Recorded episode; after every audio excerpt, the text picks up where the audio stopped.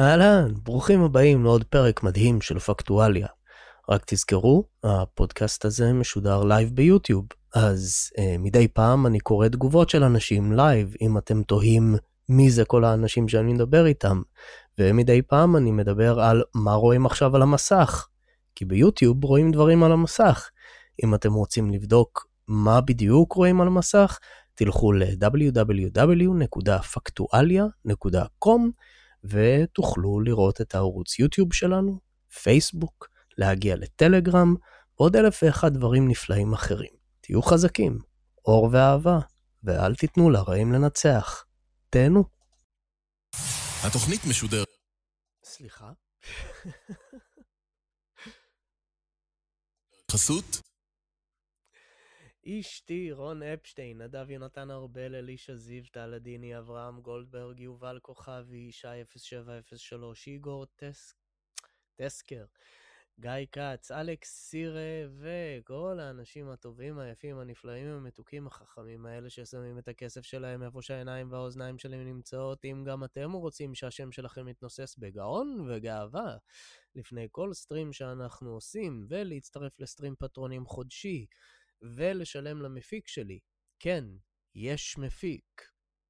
כל מה שאתם צריכים לעשות זה ללכת ל...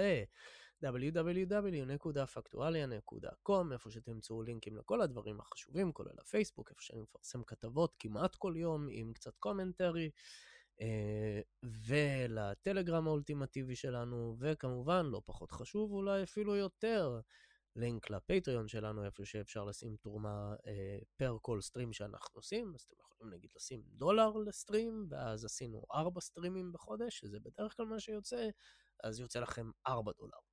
או אתם יכולים לשים תרומה חד פעמית או חודשית בפייפל. ועתה לפנינו המשך מלחמות הרובוטריקים הטובים בשקרניקים הרעים.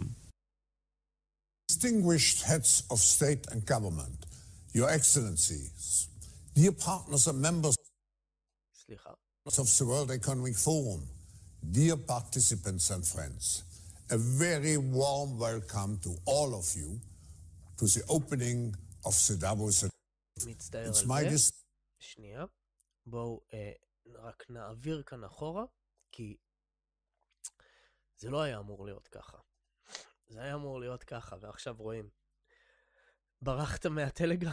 אופיר ברח מהטלגרם. אמ, ריי בלו שואל, האם הסיבה של מיתוס דרקונים נפוץ בכל תרבויות העולם היא בגלל דינוזאורים? כנראה שכן. אה, אפילו דיברתי על זה באחד הסרטונים שעשיתי על אה, זמיר כהן, והראיתי אה, למה ולמה הם דומים.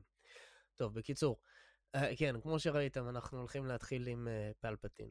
אז אתם מוכנים? כי הולך להיות, באמת, שהיום הולך להיות שידור קריטי וחשוב, אני מאוד מקווה שאני אספיק את כל מה שאני מתכנן. אם לא, אז יכול להיות שהסדרה תימשך במקום רק לעוד פרק אחד, לעוד שתיים. נראה. אוקיי. יאללה. פלפטין. ועתה לפנינו המשך מלחמות הרובוטריקים הטובים בשקרניקים הרעים.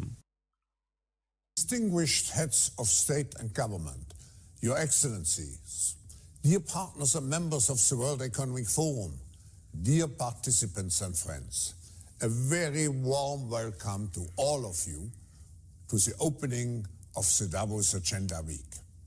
I'm delighted that such a great global audience is joining us today, bringing together key leaders from politics, business, and all aspects of society. אוקיי. אז כל האנשים הכי גדולים וחשובים בעולם, הוא מברך אותם. It's my distinct honor and great privilege to introduce our opening speaker of the Davos Agenda Week, His Excellency Xi Jinping, President of the People's Republic of China. Mr. President, we all remember your historic speech in Davos in 2017. And unfortunately, in the last four years, the world has become in many ways even more interconnected, even more interdependent, but at the same time, more fractured and more polarized.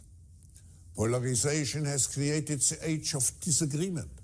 which threatens to derail humanity. Now, we must come together to ensure that we capture the moment and move into the age of collaboration to build a better world. Mr. President, I could mention many initiatives that China has undertaken in the spirit of creating a world where all actors assume a responsible and responsive role. Mr. President, I believe this is the best time to reset our policies and to work jointly for a peaceful and prosperous world. We all welcome now His Excellency Xi Jinping, President of the People's Republic of China. Sieg! Heil! אוקיי. טוב, אז אתם עלולים לשאול את עצמכם למה אני מתחיל דווקא עם אה, פלפטין הגרמני, שבמקרה הזה אה, מברך כאן רוצח המונים טוטליטרי, מרעיף עליו שבחים, ומציג אותו בגאווה לאנשים החזקים ביותר בעולם. אה, מבעלי החברות הגדולות ביותר אה, בעולם, הפיננסיירים הגדולים ביותר בעולם, מנהיגי מדינות, אינטלקטואלים, במרכאות, כל אלה. אמ, אוקיי, אז למה להתחיל איתו? אז כדי להראות לכם מי בדיוק המושא ההערצה הזה של ה-overlords שלכם, Um, הנה הוא. כן, שי פינג פונג. ואחרי שאתם מפנימים את זה, אני רוצה שתזכרו את השידור על הפלנגונג. את התמונות שראינו משם, הסיפורים ששמענו משם, כדי להבין שבעצם אשכרה האליטות, כאילו, במובן הכי, הכי, הכי, הכי מלא של המילה, האליטות. אמ, מה שהם מעריצים ומעריכים זה את הגרסת הייטק של הזוועות הכי פסיכיות של האנושות, מדוקטור מנגלה ועד אה, הגולאג בארצות הברית. ו... מי שרואה את המסך, אני, אני רוצה שתסתכלו על התמונה הזו של מחנה ריכוז. סליחה. מחנה הכשרה ושיקום במחוז שינג'אנג. וכן, זה איך שהסינים קוראים לזה. הם, הם בסך הכל משקמים אה, את האויגרים, אה, והם מכשירים אותם מחדש, כי, כי הם רוצים שהם ישתלבו בשוק העבודה, כי כמו שאתם יודעים, העבודה משחררת. כמו שאתם יודעים אגב, אה, לא מעט יהודים היו עבדים בחברות אה, גרמניות. כן. עכשיו, אחרי שאתם חושבים על, על מי האיש הזה, על מי הוא משפיע, מה הוא מייצג, ואיך בנשימה אחת הוא מדבר על אה, שגשוג ושלום עולמי, תוך כדי שהוא מחבק את הנאציזם הסיני, לטובת האנושות כמובן, כן, אל תטעו. אמ, איכשהו הוא, הוא נורא מופתע, אגב, אה, שבעולם מחובר וגלובליסטי הקיטוב דווקא עולה. זה, זה לא שזה היה ככה לאורך כל ההיסטוריה, כל פעם, עוד פעם ועוד פעם. לא, לא, זה, זה עכשיו חדש לגמרי, זה נורא מוזר. Um, אבל דוגרי, הסיבה זה ש... אני רוצה שבאמת תבינו כמה עמוק החרא הזה הולך. אז ככה, יש מונח ששי פינג פונג משתמש בו, שנקרא שגשוג משותף, common prosperity, שעל הנייר זה אמור להיות בגדול חלוקה מחדש של אה, משאבים. Um, ואתם יכולים לשאול את עצמכם, אוקיי, יש שגשוג משותף, מעניין מה זה אומר. אז, אז אני חושב שצריך ללכת לאנשים שמבינים באמת, um, לארגון של פלפטין הגרמני. אז מה-World Economic Forum, מהו שגשוג נפוץ וכיצד המגזר הפילנטרופי של סין מקדם אותו? תכף אני אדבר על מה זה המגזר הפילנטרופי. בהקשר של הגדלת אי השוויון העולמי, כאן זה מעניין, זה הפורום הכלכלי הבינלאומי. יכול להיות שהפורום הכלכלי הבינלאומי היה יודע שכל הנתונים מראים שאי השוויון עולמי קטן באופן שיטתי במשך מאה שנה. אבל אתם יודעים, זה נתונים, ו- ונתונים זה ממש מפריע לאידיאולוגיה. אז אל תיתנו לנתונים להפריע. אז בהקשר של הגדלת אי השוויון העולמי, השגשוג המשותף של סין מציע חזון לקראת מערכת כלכלית וחברתית מכילה ושוויונית יותר. וכן, מכילה ושוויונית זה אשכרה inclusion ו equity, במקרה ותהיתם. לעסקים ולפילנטרופיה יש הזדמנות ייחודית לרתום את כוחה של שותפות ציבורית פרטית בהשגת תוצאות שגשוג משותפות. עכשיו, שתי דברים. פילנטרופיה זה בגדול, אה, באמת, בתכלס, הם נותנים שתי דוגמאות, הם נותנים את טנסנט אה, ואת עליבאבא. בשתי המקרים זה שתי חברות ששיפינג פונג אשכרה הכריח. במקרה של עליבאבא הוא פשוט העלים את ה-CEO שלהם, במקרה של טנסנט, הם, הם ראו את כל מה שהוא עשה לדידי וכאלה, תאמינו או לא, הם פתאום, פתאום נהיו נורא פילנטרופים. וה code name הכי כיפי כאן זה שותפות ציבורית פרטית. ציבורית זה הממשלה, פרטית, עולם העסקים. put that in the back of your mind. אז, אז זה uh, שגשוג נפוץ. Um, שגשוג משותף, כמו שהם אומרים, uh, שגשוג נפוץ, שגשוג משותף שואף להתקדם, ככה הם אומרים, לעבר מבנה חלוקה שוויוני יותר, המקדם הוגנות וצדק חברתי. איך אפשר בלי social justice? סין ניגשת כעת לאתגרים הללו מנקודת מבט מלמעלה למטה, top down approach, yeah?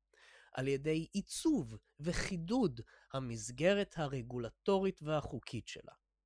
הפורום הכלכלי העולמי מחויב בשיתוף פעולה עם ממשלות, עסקים ופילנטרופיה כדי לרתום את כוחה של שותפות ציבורית פרטית בקידום שגשוג משותף.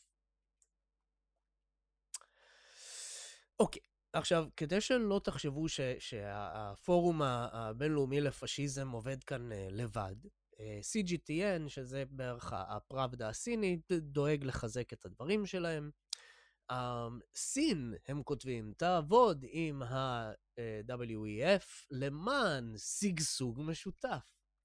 עכשיו, באופן לא מקרי, אה, שגשוג משותף של שיפינג פונג כולל לא מעט נקודות מהתוכנית של שוואב, של לעבור ממה שהוא קורא לו ה-stakeholder economy, שזה מה שיש לנו היום, אה, מ-shareholder economy, סליחה, שזה מה שיש לנו היום, ל-stakeholder economy, של מה שהוא טוען שיהיה uh, מחר. איפה שמה שמשנה זה שהתאגיד ישרת לא את בעלי העניין בתאגיד, אלא את האזרחים, החברה, האנשים הפשוטים. לא יפתיע אתכם שמאחר ומי שמייצג לכאורה לפחות את האזרחים, החברה והאנשים הפשוטים, יעני הציבור, היא הממשלה, המגזר הציבורי, אז בעצם אנחנו צריכים לעצב מחדש את הקפיטליזם כדי שיעבוד למען הממשלה, על פי הממשלה, על ידי הממשלה, שפועלת כמובן בתוך מסגרת בינלאומית לטובת האנושות כולה. וכמו שאני בטוח שאתם יודעים, יוזמות חלוקת משאבים מחדש, אה, בשם טובת האנושות כולה, הן הכי טובות והן אף פעם לא מסתיימות רע. אוקיי, אז אה, הנה מה שהפראבדה הסינית אה, אומרים. שיתוף הפעולה בין סין והפורום הכלכלי העולמי סיפק פלטפורמה לחילופי דברים בין קהילות עסקים סיניות וזרות, וגם פתח צוהר לעולם להבין טוב יותר את סין. הם בסך הכל misunderstood. אז צריך לעזור, כן? צריך לעזור לנו להבין. אתם פשוט לא מבינים אותם נכון. בגלל זה אני עושה פודקאסט שלם, להבין את סין. לי אמר שסין מוכנה לעבוד עם ה-WEF ומשתתפי הפורום כדי לדון בבעיות העומדות בפני הכלכלה העולמית. לדחוף לשיפור מתמיד של מערכת הממשל העולמית ולהגביר את הפיתוח המשותף והשגשוג המשותף. שוואב מצידו, פלפטין, כן, אמר שה-WEF מצפה לקחת שיט, את שיתוף הפעולה עם סין צעד אחד למעלה או קדימה, לקיים את הגלובליזציה והרב-צדדיות, מולטילטרליזם, ולהמשיך את מבנה, להמשיך, זאת אומרת, לקדם את מבנה הממשל העולמי מבוסס הכלל. אוף. אך, המילים האלה. שינויים שלא נראו במאה שנה, כמו שאמר שיפינג פונג. עכשיו, לפני שנגיע לסיפור הזה של החילופי דברים בין אה, קהילות עסקים אה, סיניות וזרות, אני רוצה שנייה שנדבר טיפה על השיפור המתמיד אה, במערכות הממשל העולמית. Uh, כי הנה השיפורים uh, שסין עושה, uh, וזה יהיה מתוך כתבה באופן די אירוני של ה-Wall Street Journal. איך סין משתלטת על ארגונים בינלאומיים? הצבעה אחת בכל פעם. בייג'ין דוחפת את עובדי המדינה שלה, או את אלה, או את אלה של שותפים, לראש מוסדות האו"ם שקובעים סטנדרטים גלובליים. השגת השפעה באו"ם מאפשרת לסין לחנוק את הביקורת הבינלאומית על התנהגותה בבית ומחוץ לה. במרץ זכתה בייג'ין במושב בפאנל בין חמישה חברים שבוחר דוחות של האו"ם בנושא הפרת זכויות אדם. בדינמיקה שמזכירה יותר ויותר את המלחמה הקרה, כוחה של בייג'ין באו"ם מסייע למפלגה הקומוניסטית הסינית לתת לגיטימציה לטענתה, לטענתה אה, שהיא אלטרנטיבה עדיפה לדמוקרטיות המערביות. הבכיר במשרד החוץ של הודו אמר, אם אתה שולט בגופים החשובים, אה, בגופ, במנופים החשובים של המוסדות האלה, אתה משפיע על נורמות, אתה משפיע על דרכי חשיבה, אתה משפיע על מדיניות בינלאומית, ואתה מחדיר את דרך החשיבה שלך. שי פינג פונג בעצרת הכללית של האו"ם קרא מערכת הממשל הגלובלית צריכה להתאים את עצמה לדינמיקה פוליטית וכלכלית גלובלית מתפתחת. וכשהוא אומר שהפוליטיקה והדינמיקה הגלובלית מתפתחת, הוא מתכוון, אה, כאילו, אה, סין מחליפה עכשיו את ארצות הברית, אז uh, get used to it, bitches, בגדול.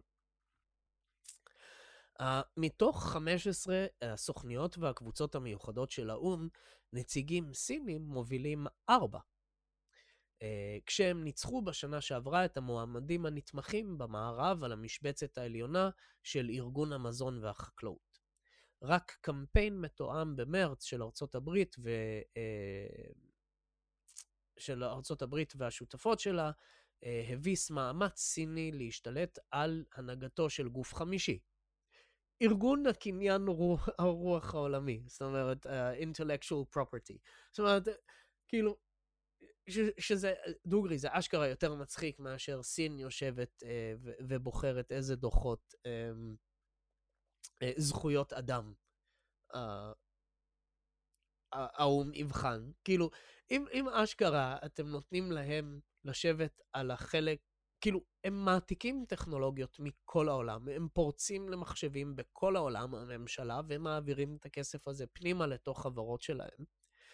Uh, הם, אין שום דבר שיוצא מסין, תוצרת סין, שהוא לא העתק של משהו שהמציאו במערב, אז זה היה יכול להיות מעניין. בכל מקרה, uh, ואגב, אתם יודעים, אני לא, לא, לא, אני לא חושב שאני צריך להזכיר לכם כאן מה, מה קרה נגיד אה, עם אה, ארגון החולי העולמי, כן? כשסין השתלטו עליו לחלוטין, מינו את, אה, את המרקסיסט ההוא, את אה, טדרוס, להיות הראש של זה, ובעצם לגרום, כאילו טדרוס, כן? זאת אומרת, טדרוס ושיפינג פונג רצחו ביחד, כמה זה עכשיו? חצי מיליון איש? אה, שלא לדבר על, על מה הם דרבנו ממשלות לעשות אחרי שהם דאגו, אחרי שטדרוס דאג שזה באמת יהפוך למגפה, כי אסור להפסיק טיסות משום, אלא אם כן הטסים כמובן. Uh, בקיצור, אז, כן, אז, אז תזכרו מה קורה כששין, כשסין uh, משפרת את uh, מערכות הממשל הגלובליות. אבל שנייה, אם אתם רוצים להיבהל באמת, ואני לא צוחק, באמת להיבהל, כי הנה משהו שאני די בטוח שאתם לא יודעים.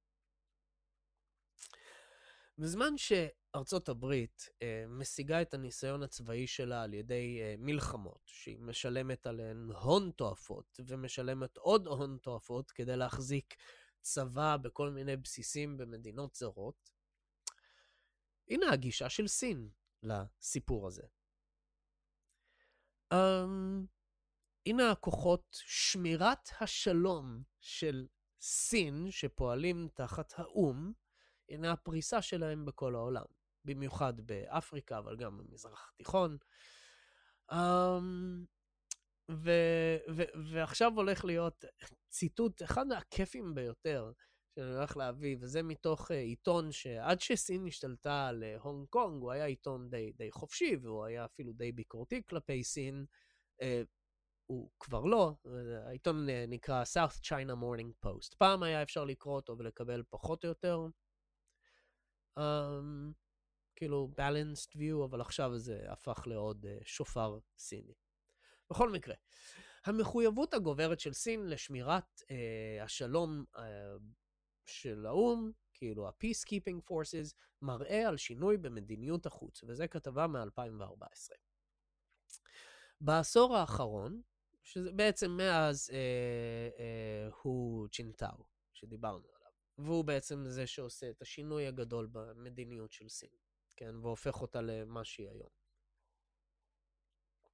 שיפינג פונג פשוט לוקח את זה צעד אחד קדימה. אבל שוב, אתם צריכים לראות את השידורים הקודמים בשביל זה. בכל מקרה, בעשור האחרון סיר, סין הגבירה פי 20 את פריסתה של אנשי, אה, אנשי סין למשימות שמירת השלום של האו"ם, ושלחה לא רק מהנדסים, אלא גם מומחי צבא ותחבורה, משטרה וצוות רפואי למבצעים שעד כה היו מוגבלים בעיקר לאפריקה.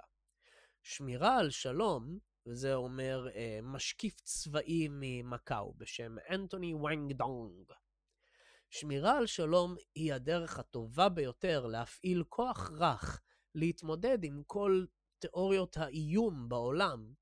אה, ואפילו בעבר, ארצות הברית השתמשה בפעולות שמירת שלום כדי להתמודד עם ההשפעה הגלובלית של ברית המועצות לשעבר במהלך המלחמה הקרה. כן, ת, תקראו את זה שוב, מה, מה סיני אומר כאן. על, על הפריסה של הכוחות שלהם. תחת האו"ם.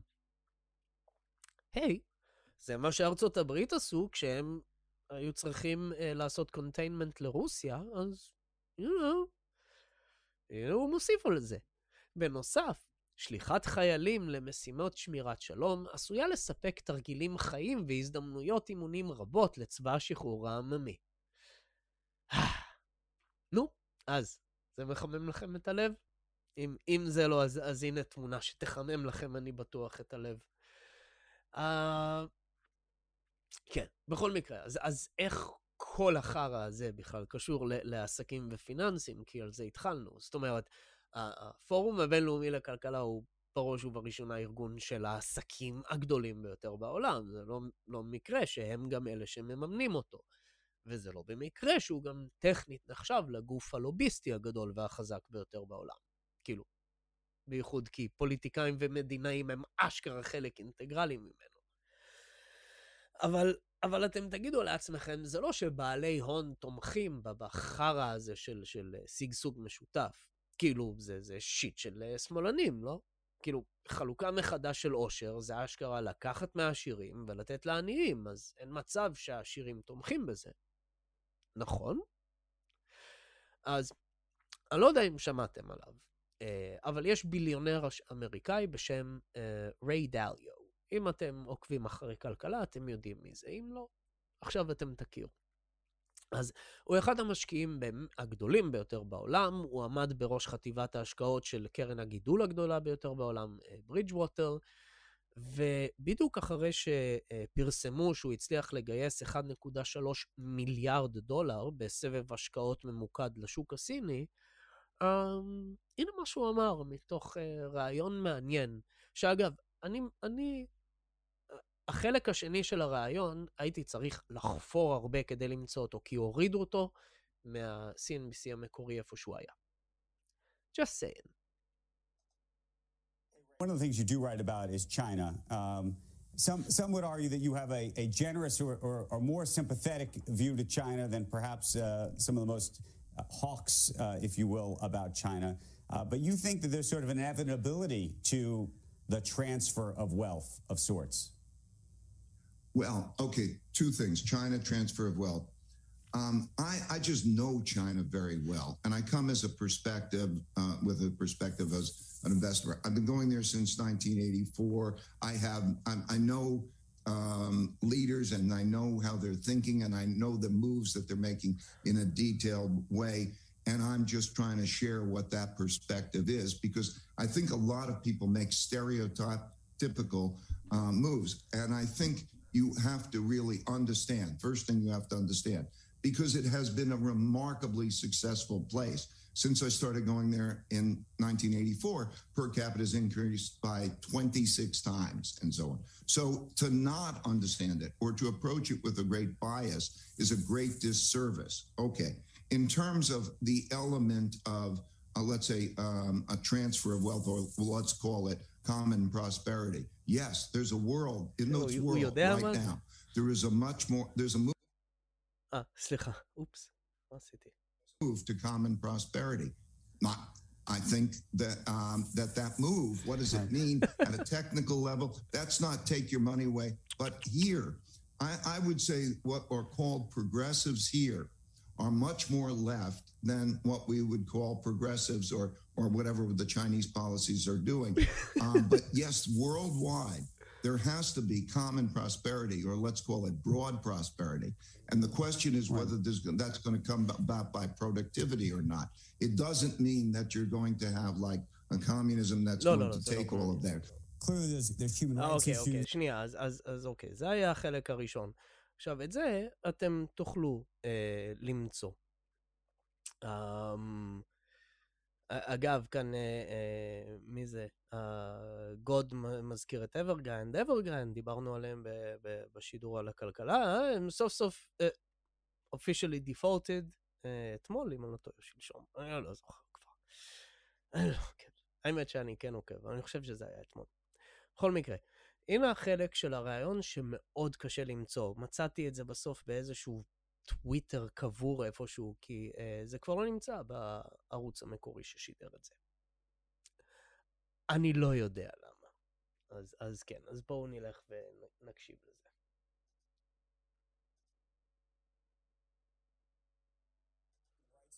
Uh, there's questions right now about there's human rights. Of like a communism that's going to take all of that. Clearly, there's, there's human rights issues. Uh, there's questions right now about this Chinese tennis player, uh, Peng Shui. There have been questions about Jack Ma. How do you think about that piece of it when it relates to investing there? Well, I can't be an expert in those types of things. What I basically do, and I for 50 years I've um, uh, I invested all over the world. I look uh, to whatever the rules are. The, if the government has a policy that I should do a certain thing and so on, uh, but I can't be an expert in all of those uh, those particular dynamics of of that. I'm, I really have no idea. They um, so the guidance of the you know the government and is you know the most important thing. It's um, these are political. It's like, and then I look at the United States and I say, well, what's going on in the United States, and should I not invest in the United States because other things and not our own human rights issues or other things, you know? And I'm not trying to make political comparisons. I'm basically just trying to follow the rules, understand what's going on, and and invest uh, properly but Ray, but, in line but Ray you, you recognize, I, I think that what's going on in the United States, and there are, there, look, there are things that happen in the United States that I don't agree with, that I imagine you don't agree with, but I think that those things are different than some of the things we see happening in China. People aren't, uh, the government isn't disappearing people, for example. Um, okay. Look, you, you want to get into the policy of disappearing people. I- I'll, I'll give a little bit of a perspective of that. Okay. Okay, what they Ray. have is an autocratic system. Uh, um, and um, one of the uh, leaders described it. He said um, that uh, the United States is a country of individuals and individualism. Um, and that's what it's uh, and that's what it's about. He said in China, it's an extension of the family. He said, um, uh, uh, if you look at the word country in China, it consists of two characters state, family. And that has to do with Confucian. And it's very much a top down. And as a top down country, what they're doing is that it's that kind of like a strict parent. They behave like a strict Ah. parent and they go through that. That is their approach. We have our approach. Um, that, that's a question. Uh, so um, the, the notion of whatever they're doing in terms of calling in people and then um, and then uh, behaving in a certain way, that's their approach. Uh, if I if I picked that, uh, uh, evaluated all approaches around the world um, in all countries, I'd be in a bind to try to find out, you know, where do I invest and so on. It's just not my domain, and and I'll leave it to the Ah, government to make okay, those okay. decisions, um, and that's that's my basic Yeah. approach. טוב, אז, אז תראו, אה, אה, תשמעו, אי אפשר להאשים אותו. זכויות אדם זה לא המומחיות שלו. אה, ו- וחוץ מזה, את- מה, מה אתם רוצים מסין? כאילו, הם, הם בסך הכל, הם, הם בסך הכל הורה אה, שהוא strict, הם strict parent. זה הכל, אתם פשוט לא מבינים את זה נכון. כי, כי הם בעצם. סין זה בכלל משפחה. וחוץ מזה, זה, זה כאילו, כאילו, נכון, אני- הוא לא מומחה בענייני זכויות אדם, אבל הוא כן יודע שזכויות אדם בארצות הברית זה לפחות גרוע כמו בסין, כאילו. זאת אומרת, הוא מספיק מומחה בשביל זה. Um, ו- וגם נראה שהוא uh, מבין לא רע מה זה שגשוג משותף. Um, כן, אז, הנה ריי דליו, uh, משקיע אגדי. אוקיי. יאללה. עכשיו, זה, זה, זה כל כך הזכיר לי, אה, אה, כשראיתי את זה אמרתי, אוקיי, זה כאילו, גורדון גקו היה רואה את זה והיה אומר, God damn, כאילו, זה... לא משנה. עכשיו, בכל מקרה, נמשיך. אז אגב עסקים ופוליטיקה, אה, הנה כותרת מעניינת שצצה אחרי שהקונגרס האמריקאי ניסה ממש לא מזמן להעביר חוק נגד אה, קניית מוצרים שנבנו במחנות ריכוז. כן, סליחה. מחנות הכשרה בסין. נייקי, קוקה קולה ואפל לחצו כדי להחליש הצעת חוק שמטרתה למנוע מהן לייצר מוצרים בסין, תוך שימוש בעבודות כפייה של אויגרים מוסלמים. אז אני חושב שאנחנו מבינים ש, שזכויות אדם זה, זה פסה בסין. כאילו, כשאתה רוצה לדבר עם סין. אה, אבל מצד שני, אתם אומרים, טוב, מה לגבי אה, לממן את הרצון, נגיד, של סין להפוך למות, למעצמה המובילה בייצור אה, תשתיות טכנולוגיות ושבבים? אה, כי, זאת אומרת, האם, כאילו, מה, מה, מה, מה בעלי העסקים יעשו לגבי זה שסין רוצה למחוק את היתרון הטכנולוגי הגדול והיותר, והח, הגדול והחשוב ביותר של המערב? Um, לפחות לזה הם לא ייתנו יד, נכון? Uh, הביזנס סטנדרט אומר לנו שטים קוק חתם בחשאי על עסקה של 275 מיליארד דולר עם סין. מנכ"ל אפל, טים קוק, חתם בחשאי על עסקה של יותר מ-275 מיליארד דולר עם פקידים סינים שהבטיחו לכאורה שאפל תעשה את שלה כדי לפתח את הכלכלה והיכולות הטכנולוגיות של סין באמצעות השקעות, עסקאות, אה, עסקאות, עסקאות והכשרת עובדים. ההסכם שלא דווח במעל, אה, הוא המהלך הראשון מתוך סדרה של ביקורים אישיים שערך במדינה ב-2016 כדי לבטל פרץ פתאומי של פעולות רגולטוריות נגד העסקים של אפל. גורמים סינים האמינו שהחברה לא תורמת מספיק לכלכלה המקומית. אבל אני לא רוצה שתדאגו, כי אה, לא כל אנשי העסקים בארצות הברית הם בובות של סין. אה, למשל, אה, אחד הביליונרים אה, האמריקאים בשנת 2000 כותב, "אה, המקום שבו אני שובר שורות, שובר רנק עם עמיתים עסקיים רבים, וגורואים למדיניות חוץ, ובחוסר הרצון שלי להתנער מההתייחסות הרעה כלפי אזרחי סין מצד הממשלה שלהם.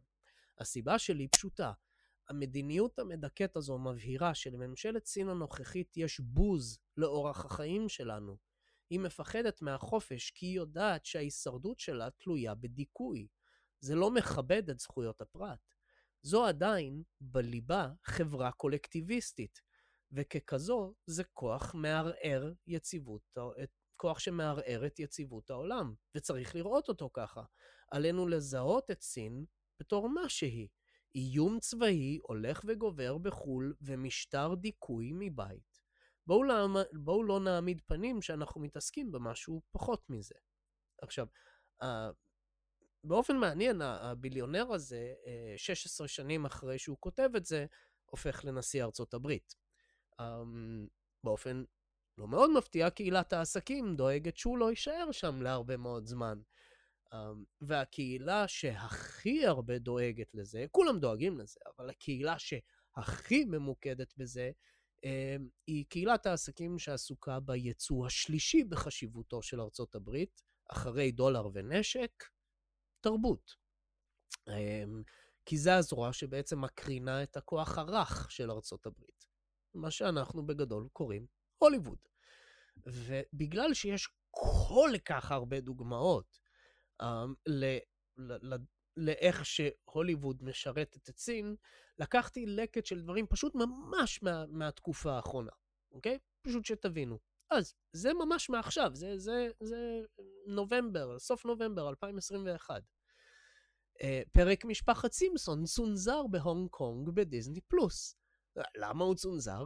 כי הפרק צחק על הצנזורה הסינית של כיכר טניאנמן, אז הם כאילו שמו שלט שכאילו מוצב בכיכר, וכתוב על השלט הזה, באתר הזה, ב-1989, שום דבר לא קרה. אז כן, דיסני צנזרו פרק שצחק על הצנזורה הסינית. אשכרה, אין גבול לאירוניה. עכשיו, ושוב, זו דוגמה אחת מתוך ליטרלי אלפים של צנזורה, של סרטים אמריקאים על ידי האמריקאים. וקריטי שתבינו, זה לא עבור הקהל הסיני. כשהם מנסים לעשות משהו ספציפית עבור הקהל הסיני, הם כמעט תמיד נכשלים. זה עבור הממשל הסיני. אני אתן לכם דוגמה. הנה המעיל של מבריק מטופגן, או בעברית, אהבה בשחקים, מ-1986. וזה אחד הסרטים האיקונים ביותר שמסמלים את העליונות הצבאית והמוסרית האמריקאית בזמן המלחמה הקרה. ומי שרואה את התמונה יכול לראות על המעיל שלו שליד אה, דגל ארצות הברית ודגל האו"ם יש את דגל יפן ודגל טיוואן. והנה מה שאמור להיות אותו המעיל מה sequel של טופגן שיוצא השנה. באורח פלאי, בלי שתי הדגלים של המדינות האלה, שהם לחלוטין במקרה שתי הממשלים הכי פחות אהודים בסין. למרות שהדוגמה הכי מעניינת, והיא לא מאוד uh, recent, שבאה מהוליווד, זה דווקא הסרט Gravity, וזה משהו שקשור למגמה יותר רחבה שאנחנו רואים מסביב. ובסרט הזה, אה, הרוסים משגרים טיל שמפרק לוויין, שגורם לתגובת שרשרת שמכריחה אסטרונאוטית אמריקאית להשתמש בחללית סינית כדי לחזור לכדור הארץ. עכשיו, למה זה משעשע? כי מי שאשכרה ניסה בחיים האמיתיים טיל נגד לוויינים, זה סין, לא רוסיה. ומי שאשכרה משתתף פעיל בתוכנית החלל האמריקאית זה הרוסים, לא הסינים. עד כדי כך שהסינים דאגו שאי אפשר לממשק את החלליות שלהם עם חלליות אמריקאיות. אבל כנראה שסיפור קרוב יותר למציאות היה עלול להיות קצת, נו, מצונזר בסין. וכאן שווה להזכיר, סין היא היום שוק גדול יותר מהשוק האמריקאי עבור צריכת סרטים מהוליווד. Um, והסיבה, אגב, ש, ש... אני אתן לכם עכשיו סיבה למה שווה לראות באדיקות את כל שידור שאנחנו עושים כאן. כי הנה משהו שהזכרתי אה, בשידור על הכלכלה העולמית. אמ, החובות העצומים שהסינים אה, צברו, ובדיוק הזכרנו את אברגרנד, שמאיימים על הכלכלה שלהם. עכשיו, יכול להיות שהייתם מודאגים לרגע לכלכלת סין, שלא תוכל לממן את המזימת אה, אה, פונזי שלהם, אבל תיתנו לי להרגיע אתכם, The cavalry is here. מתוך הניו יורק טיימס, סוף סוף וול סטריט מקבלת גישה לסין. סיטי גרופ, ג'יי פי מורגן צ'ייס וגולדמן זאקס נמנים עם אלו הצופים רווחים פוטנציאליים עצומים. במשך עשרות שנים בנקים אמריקאים היו להוטים להרחיב את עסקיהם בסין, הכלכלה השנייה בגודלה בעולם. הם סוף סוף מקבלים את דרכם, get, they, get, they get their way. בדיוק כפי שמשבר חובות תאגידי מאיים להרעיד את המערכת הפיננסית של המדינה. איזה מוזר, איזה... כזה, כזה צירוף מקרי מוזר. ביולי, סיטי גרופ הפכה לבנק הזר הראשון שזכה באישור לפתוח עסק משמורת בסין, שפועל למעשה כבנק עבור קרנות השקעות. באוגוסט, ג'יי פי מורגן צ'ייס קיבל אישור מהרשויות הסיניות לקחת בעלות מלאה על עסקי בנקאות, השקעות ומסחר במדינה. גולדמן זאקס קיבל אור ירוק למיזם דומה באוקטובר. כשהאישורים הגיעו, המסר מבייג'ין היה ברור. היא רצתה שמלווים אמריקאים יביאו יותר משקיעים זרים לסין, ויעזרו לסינים לקנות נכסים אה, מעבר לים. אגב, מה שמשעשע זה שזה אה, קצת מעניין. זו, במקור זו הייתה דרישה של אה, טראמפ שסין תיתן לארגונים פיננסיים אמריקאים לעבוד בלי counterpart סיני, כן? כי חברות זרות שעובדות בסין, אתה חייב שיהיה חברה סינית שבעצם תייצג אותך, תעבוד איתך. אה, ואגב, השקעות ישירות אה, בארצות הברית, הנה עוד משהו אה, שהזכרתי בשידור לגבי הכלכלה העולמית, פירוק ההשקעות של אמריקאים בסין. אז, יש שם 256 ביליון דולר, הכל מכסף פרטי, ו-71% מתוך זה, זה השקעות במיזמי פיתוח חדשים. זאת אומרת, אשכרה בנייה של הון תעשייתי ו-intellectual property בסין. כן? לייצר דברים חדשים מאפס בסין. מה לגבי הצד השני? 129 ביליון, זאת אומרת חצי מהסכום, אה, רבע מזה בא ישירות מחברות ממשלתיות, ובניגוד ל-71 ש... שהאמריקאים משקיעים במיזמים חדשים לחלוטין בתוך סין, הסינים משקיעים 7 במיזמי פיתוח בארצות הברית. זאת אומרת, 93 זה נטו כדי לקנות חברות אמריקאיות. אז איזה חברות אתם עלולים לשאול? טוב, זה קל. חברות שיכולות לעזור לסין בנקודות החלשות שלהם מול ארצות הברית. למשל, סמית-פילד פודס, שיש הרואים ברכישה אמצעי לרכישת טכנולוגיה חשובה לחקלאות ועיבוד חזירים. אינגרם מייקרו, חברה קריטית, אה, מספר 62 בפורצ'ן 500, אינגרם מייקרו הסכימה אה, להירכש על ידי חברה סינית מתמחה בתעופה ולוגיסטיקה, הם עושים אה, מיקרואלקטרוניקה. ג'נרל כן. אלקטריק, חטיבת מוצרי החשמל שלהם. טרקס קורפ, שמייצרת מכונות uh, בנייה, חקלאות ותעשייה. מוטורולה, מובייל, uh, שנרכשה על ידי יצרנית המחשבים לנובו. Uh, ו-AMC, אגב, כוח uh, uh, רך, uh, שזה ערוץ של uh, סרטים בארצות הברית, רשת הסרטים הגדולה בגוד... השנייה בגודלה, ו-Legendary, uh, נכון? Legendary Entertainment, אתם רואים סרטים, יש את הפתיח? אז גם הם. זאת אומרת, כל המקומות שסין חייבת, א', להשיג בהם עליונות, בייחוד מה שקשור לתעשיית מזון וטכנולוגיה, וכמובן, צריך איכשהו להשתלט על uh, הקרנת הכוח הרך של הברית. אחרי הכל, החברה שהפיקה את הסרט טופ גן נמצאת בבעלות חלקית של טנסנט, חברה סינית. אגב, רכישות של חברות, סין השתלטה מ-CNBC, סין השתלטה על יצרנית מל"טים צבאית איטלקית מבלי שהרשויות ידעו זאת. זאת אומרת, אלה החברות שאנחנו יודעים שהם רכשו. מה אנחנו לא יודעים? לא יודע. אה, וכמעט שכחתי.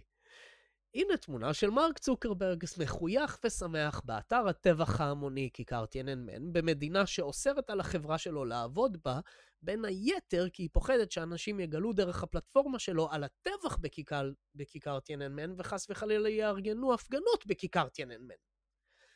עכשיו, אוקיי, אז העזרה הבלתי נלאית אה, של אה, גלובליסטים וקפיטליסטים לקומוניסטים סינים מזכיר לי כנראה את הציטוט האהוב עליי, או אחד האהובים עליי, של אה, לנין. קפיטליסטים ימכרו לי את החבל שאני אתלה אותם איתו. אבל השאלה הגדולה בתכלס זה האם סין באמת רוצה לתלות את ארצות הברית?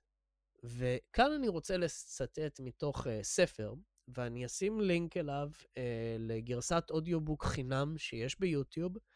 Uh, באמת חובה, חובה לתת לזה הקשבה.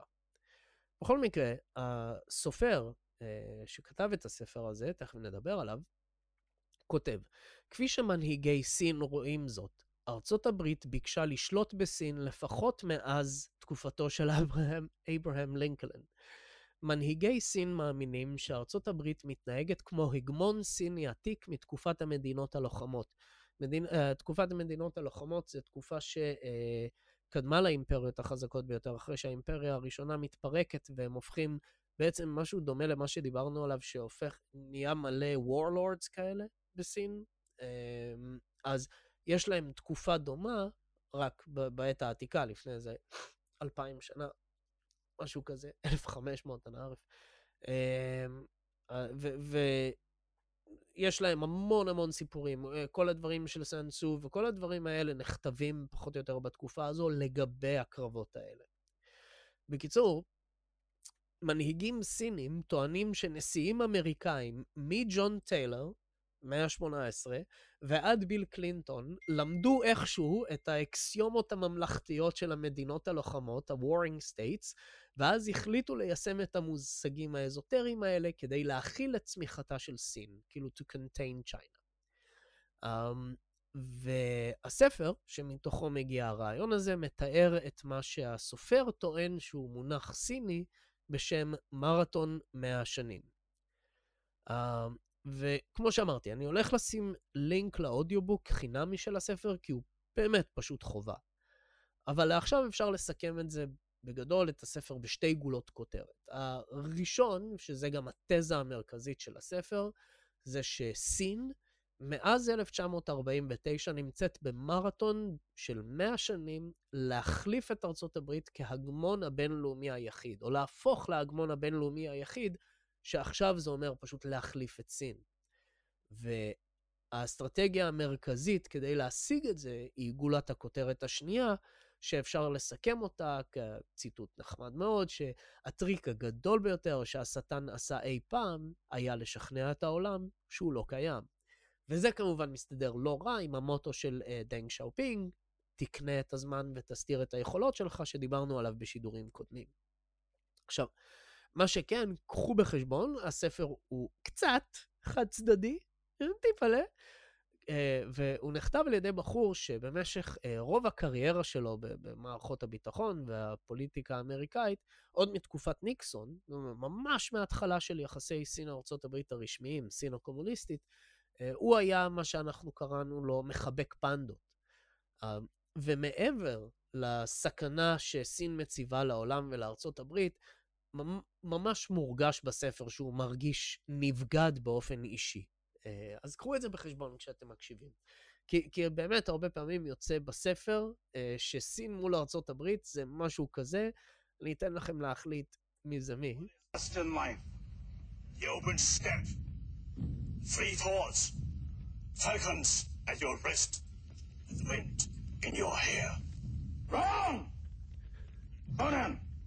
What is best in life? To crush your enemies, see them driven before you, and I hear the lamentation of the women. אני על החלק הזה.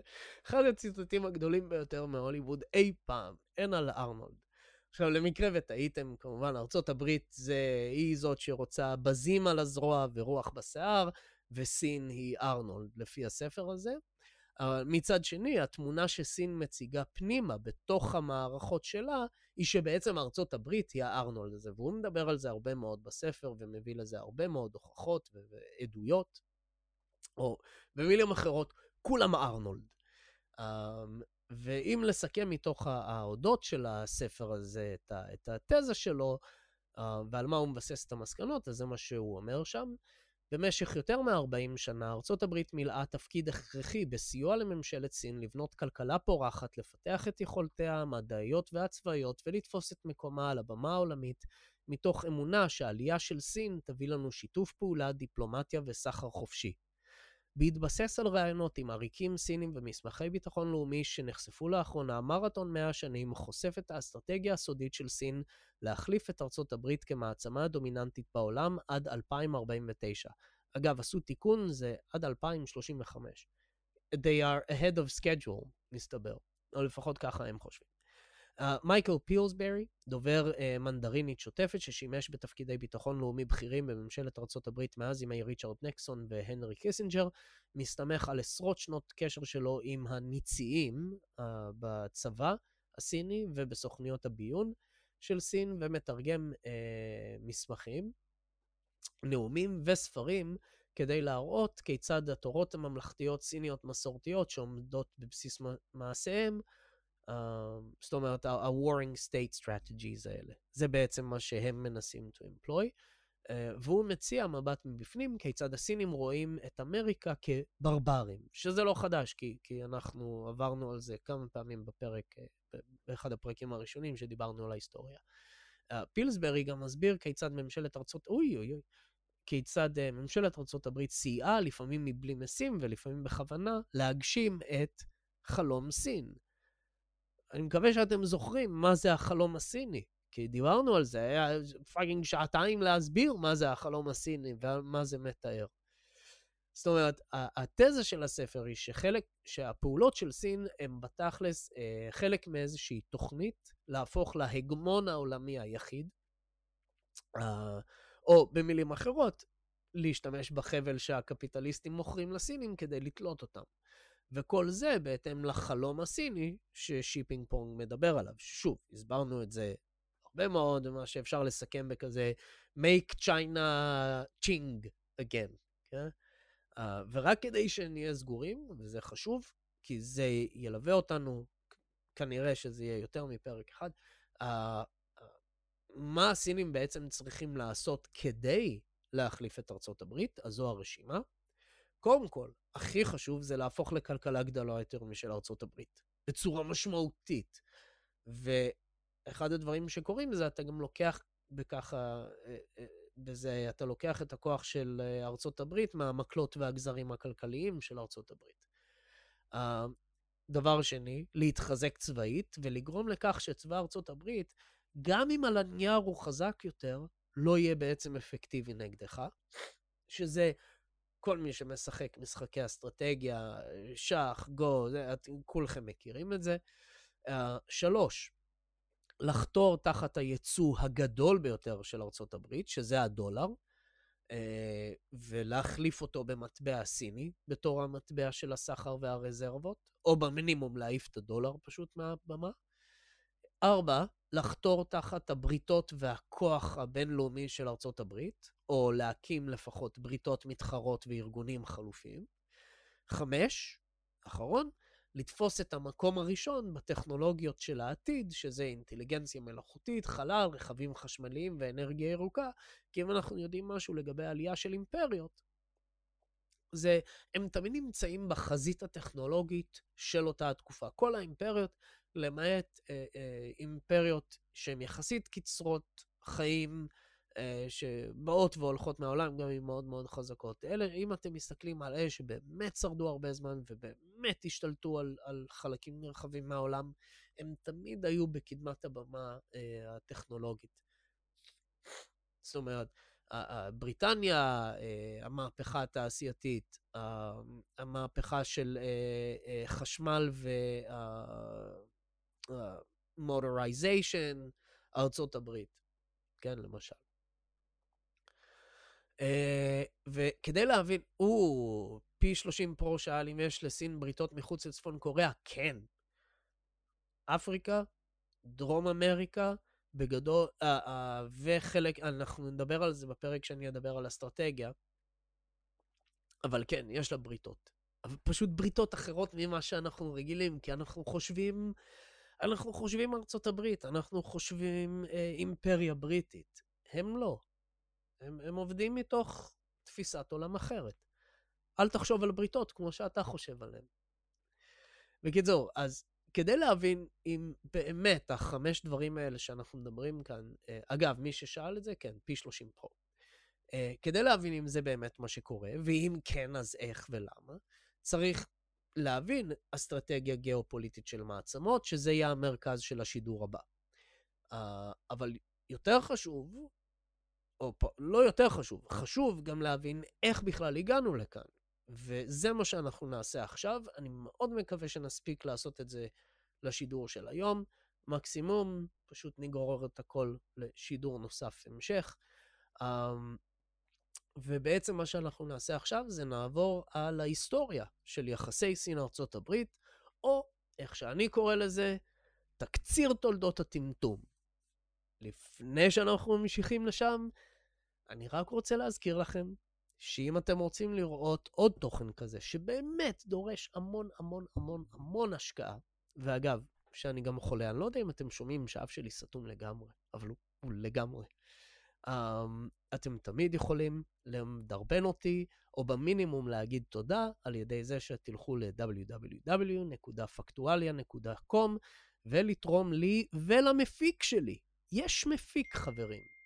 אה, ואתם יכולים לעשות את זה דרך פייפל אה, uh, או פטריון. ו... ואם אתם לא עושים את זה, תשתפו את הסרטון. פשוט תשתפו. קופי לינק לפייסט. יאללה. הישר מהאתר של ההיסטוריון הראשי בארצות הברית, קבלו במחיאות כפיים והרבה מאוד פייס פארמס את הנקודות המרכזיות ביחסי ארצות הברית מסוף המאה ה-18 ועד שנת 2000. כרונול. יאללה, כן, אוקיי, סבבה. 1780 ו... 1784, הנציגים הראשונים של ארצות הברית נסעו לסין. ספינה בשם קיסרית סין, The Empress of China, הגיעה לגואנג'ו. סמואל שו מונה כקונסול לא רשמי על ידי הקונגרס האמריקאי, אך הוא לא יצר קשר עם פקידים סינים, או זכה להכרה דיפלומטית עבור ארצות הברית. מאז שנות ה-60 של המאה ה-18, כל הסחר עם מדינות המערב התנהל בגואנג'ו באמצעות קבוצה מוגדרת של סוחרים סינים בעלי רישיונות רשמיים לסחר. אני מאוד מקווה שמי שראה את השידורים יודע בדיוק על מה אנחנו מדברים כאן. עוד משהו שהוא אמור לדעת, אם הוא ראה את השידורים, המיסיונרים הפרוטסטנטים ב-1830, האמריקאים, מגיעים לסין. אני מקווה שאתם זוכרים לאן זה הלך. 1834, חברת הודו המזרחית, The West India Company הבריטית, מתפרקת. שאגב, דגל ארצות הברית, באופן מוזר קצת, מבוסס על הדגל של ה-East India Company. ת, ת, ת, ת, תבינו מזה מה שאתם רוצים, אני פשוט אומר לכם. Uh, עכשיו, זה, זה ערער את uh, יחסי הסחר במהלך השנים הבאות, אבל סוחרים האמריקאים מאוד נהנו מה, אה, מהפטירה של החברה הזו. 1835, המרפאה האמריקאית הראשונה הוקמה. בשנת 1834, דוקטור פיטר פארקר, כן, פיטר פארקר, הגיע לגואנג'ו כמיסיונר רפואי. ב-4 בנובמבר 1835 הוא הקים בית חולים קטן, הוא החל לטפל בחולים סינים רבים כל כך, עד שהרחיב את המרפאה לבית חולים, שלימים התרחב שוב והפך לבית החולים גואנג'ו של ימינו.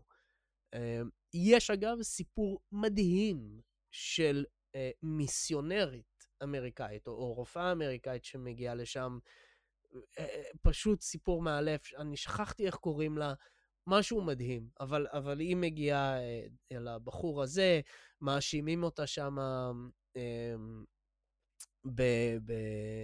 בזה, בוויצ'קראפט, כאילו המיסיונרים האמריקאים האחרים, היא עולה למשפט, אבל היא גיבורת על כזו בארצות הברית, סיפור מדהים, לא משנה. עניין אחר. 1839, מלחמת האופיום הראשונה. בעוד הסוחרים הבריטים נעדרו זמנית מגואנג'ו, האמריקאים עשו עסקים טובים במיוחד. חלקם בחוזים מול הבריטים. כן, תזכרו שאנחנו עכשיו מדברים על השלב שבו בריטניה לאט לאט יורדת מהכוח שלה, ארה"ב לאט לאט עולה, כהכנה להחלפה הטוטלית של בריטניה בארצות הברית כמעצמה עולמית, 100 שנה אחר כך למעשה. 1842, חתימה על הסכם ננג'ינג, אה, שהעניק מעמד של uh, לאום מועדף ביותר, כאילו most favorite uh, uh, nation לבריטניה, והיווה את הבסיס להרחבת הסחר. הוא גם שימש מודל להסכמים הבאים בין סין למדינות מערביות אחרות. איזה מדינות מערביות אחרות? 1844, חתימה על, על הסכם וואנג, וואנג שיה.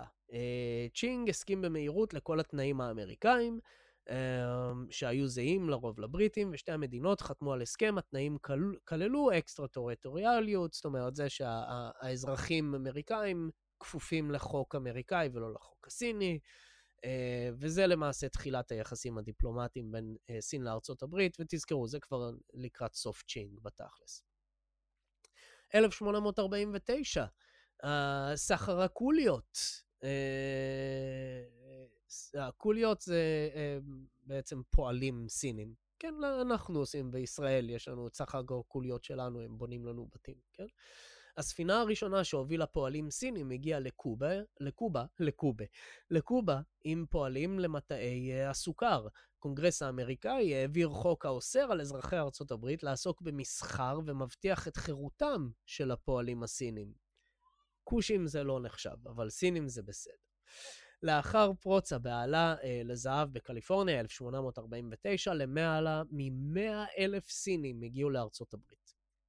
1868, הנציגות הסינית הראשונה בחו"ל. בשנת 1867 החליטה צ'ינג לשלוח את הנציגות הדיפלומטית הראשונה של סין לאומות המערב על מנת לנהל משא ומתן מחדש על ההסכמים שלה, וביקשו מהשליח האמריקאי, אנסון whatever, אנטון whatever, לעמוד בראש הרשימה, המשימה. ברלינגיים ניהלה משא ומתן הבחור הזה. ניהל משא ומתן וחתם על הסכם חדש עם שר החוץ האמריקאי, ויליאם סווד, שאפשר לרוב אה, הגירה, שאפשר הגירה אה, סינית בלתי מוגבלת לארצות הברית. שתבינו, שוב, פנימה, בתוך המערכות הצבאיות והפוליטיות של סין, הקו המנחה הוא, אה, האמריקאים רוצים להשתלט עלינו מאז המאה ה-18. לא יודע אם אתם מצליחים לראות את זה מכאן, אבל אוקיי. 1868, הנציגות הסינית הראשונה בחו"ל, uh, זה עשינו. Uh, 1872, המשלחת הרשמית הראשונה של סטודנטים סינים מגיעה לארצות הברית. יונג ווינג, אזרח ארצות הברית, הקים את משימת החינוך הסיני, ה-Chinese Education uh, Mission, בשנת 1870, עם אישור ותמיכת ממשלת סין. התוכנית קיוותה להכשיר סינים לעבוד כדיפלומטים ויועצים טכניים בממשלה. הצ'ינג, אה, מפסיקים את התוכנית הזו ב-1881 עקב הגברת סנטימנט אנטי-סיני בארצות הברית, ו, אה, אה, והם קצת התעצבנו מזה שהסטודנטים עברו אמריקניזציה קצת יותר מדי. והם הביעו תסכול מזה שלא ניתנה להם גישה לאקדמיות הצבאיות של ארצות הברית. 1878, אגב, אני רק אגיד, אולי אם כן היו נותנים להם, אולי, אולי אם לא היה את כל זה, אז, הם, אז, אז הסינים לא היו הולכים בעיקר לאקדמיות ב, בצרפת, אה, וחוזרים עם רעיונות רדיקליים די מפחידים, אבל זה עניין אחר. 1878, הנציגות הסינית הראשונה הוקמה בארצות הברית, תחילתם של קשרים דו-צדדיים מלאים בין ארצות הברית לסין. אנחנו מדברים על מאוד מאוד מוקדם. דבר אחד, אגב, שצריך להזכיר, ארצות הברית, כשהיא נפרדת, ה-Empress of China הזה, מה הסיפור? אני שכחתי, זה די קריטי. ה-Empress of China יוצאת לסחר ראשון עם uh, סין, כי הם צריכים את התה שלהם. תזכרו, למה היה מהפכה בארצות הברית? Uh, no taxation without representation, ויש להם את ה-tea party, כי הם צריכים לשלם מס על תה, ובשלב הזה, זה עוד לפני שקפה הפך לביג דיל, אז הם עדיין שותים תה, כמו הבריטים, ומאיפה הם יקנו תה? הם קונים את זה מסין. ובעצם הכלכלה של ארה"ב, כל ההתחלה של הכלכלה על ארה"ב מבוססת כמעט כולה על מסחר עם סין. זה מעניין. כאילו, סגירת מעגל. 1882, חוק ההדרה הסינית, תזכרו עד, עד הרגע הזה, כבר דיברנו על זה, היה בעצם דלתות פתוחות לגמרי של uh, סינים לתוך ארצות הברית. בשלב הזה האמריקאים אומרים, אוקיי, we had enough, תודה, יש לנו קצת יותר מדי סינים כאן, והחוק השעה את ההגירה הסינית לארצות הברית למשך עשר שנים. זה נמשך בתכלס ל-60 שנה של הדרה.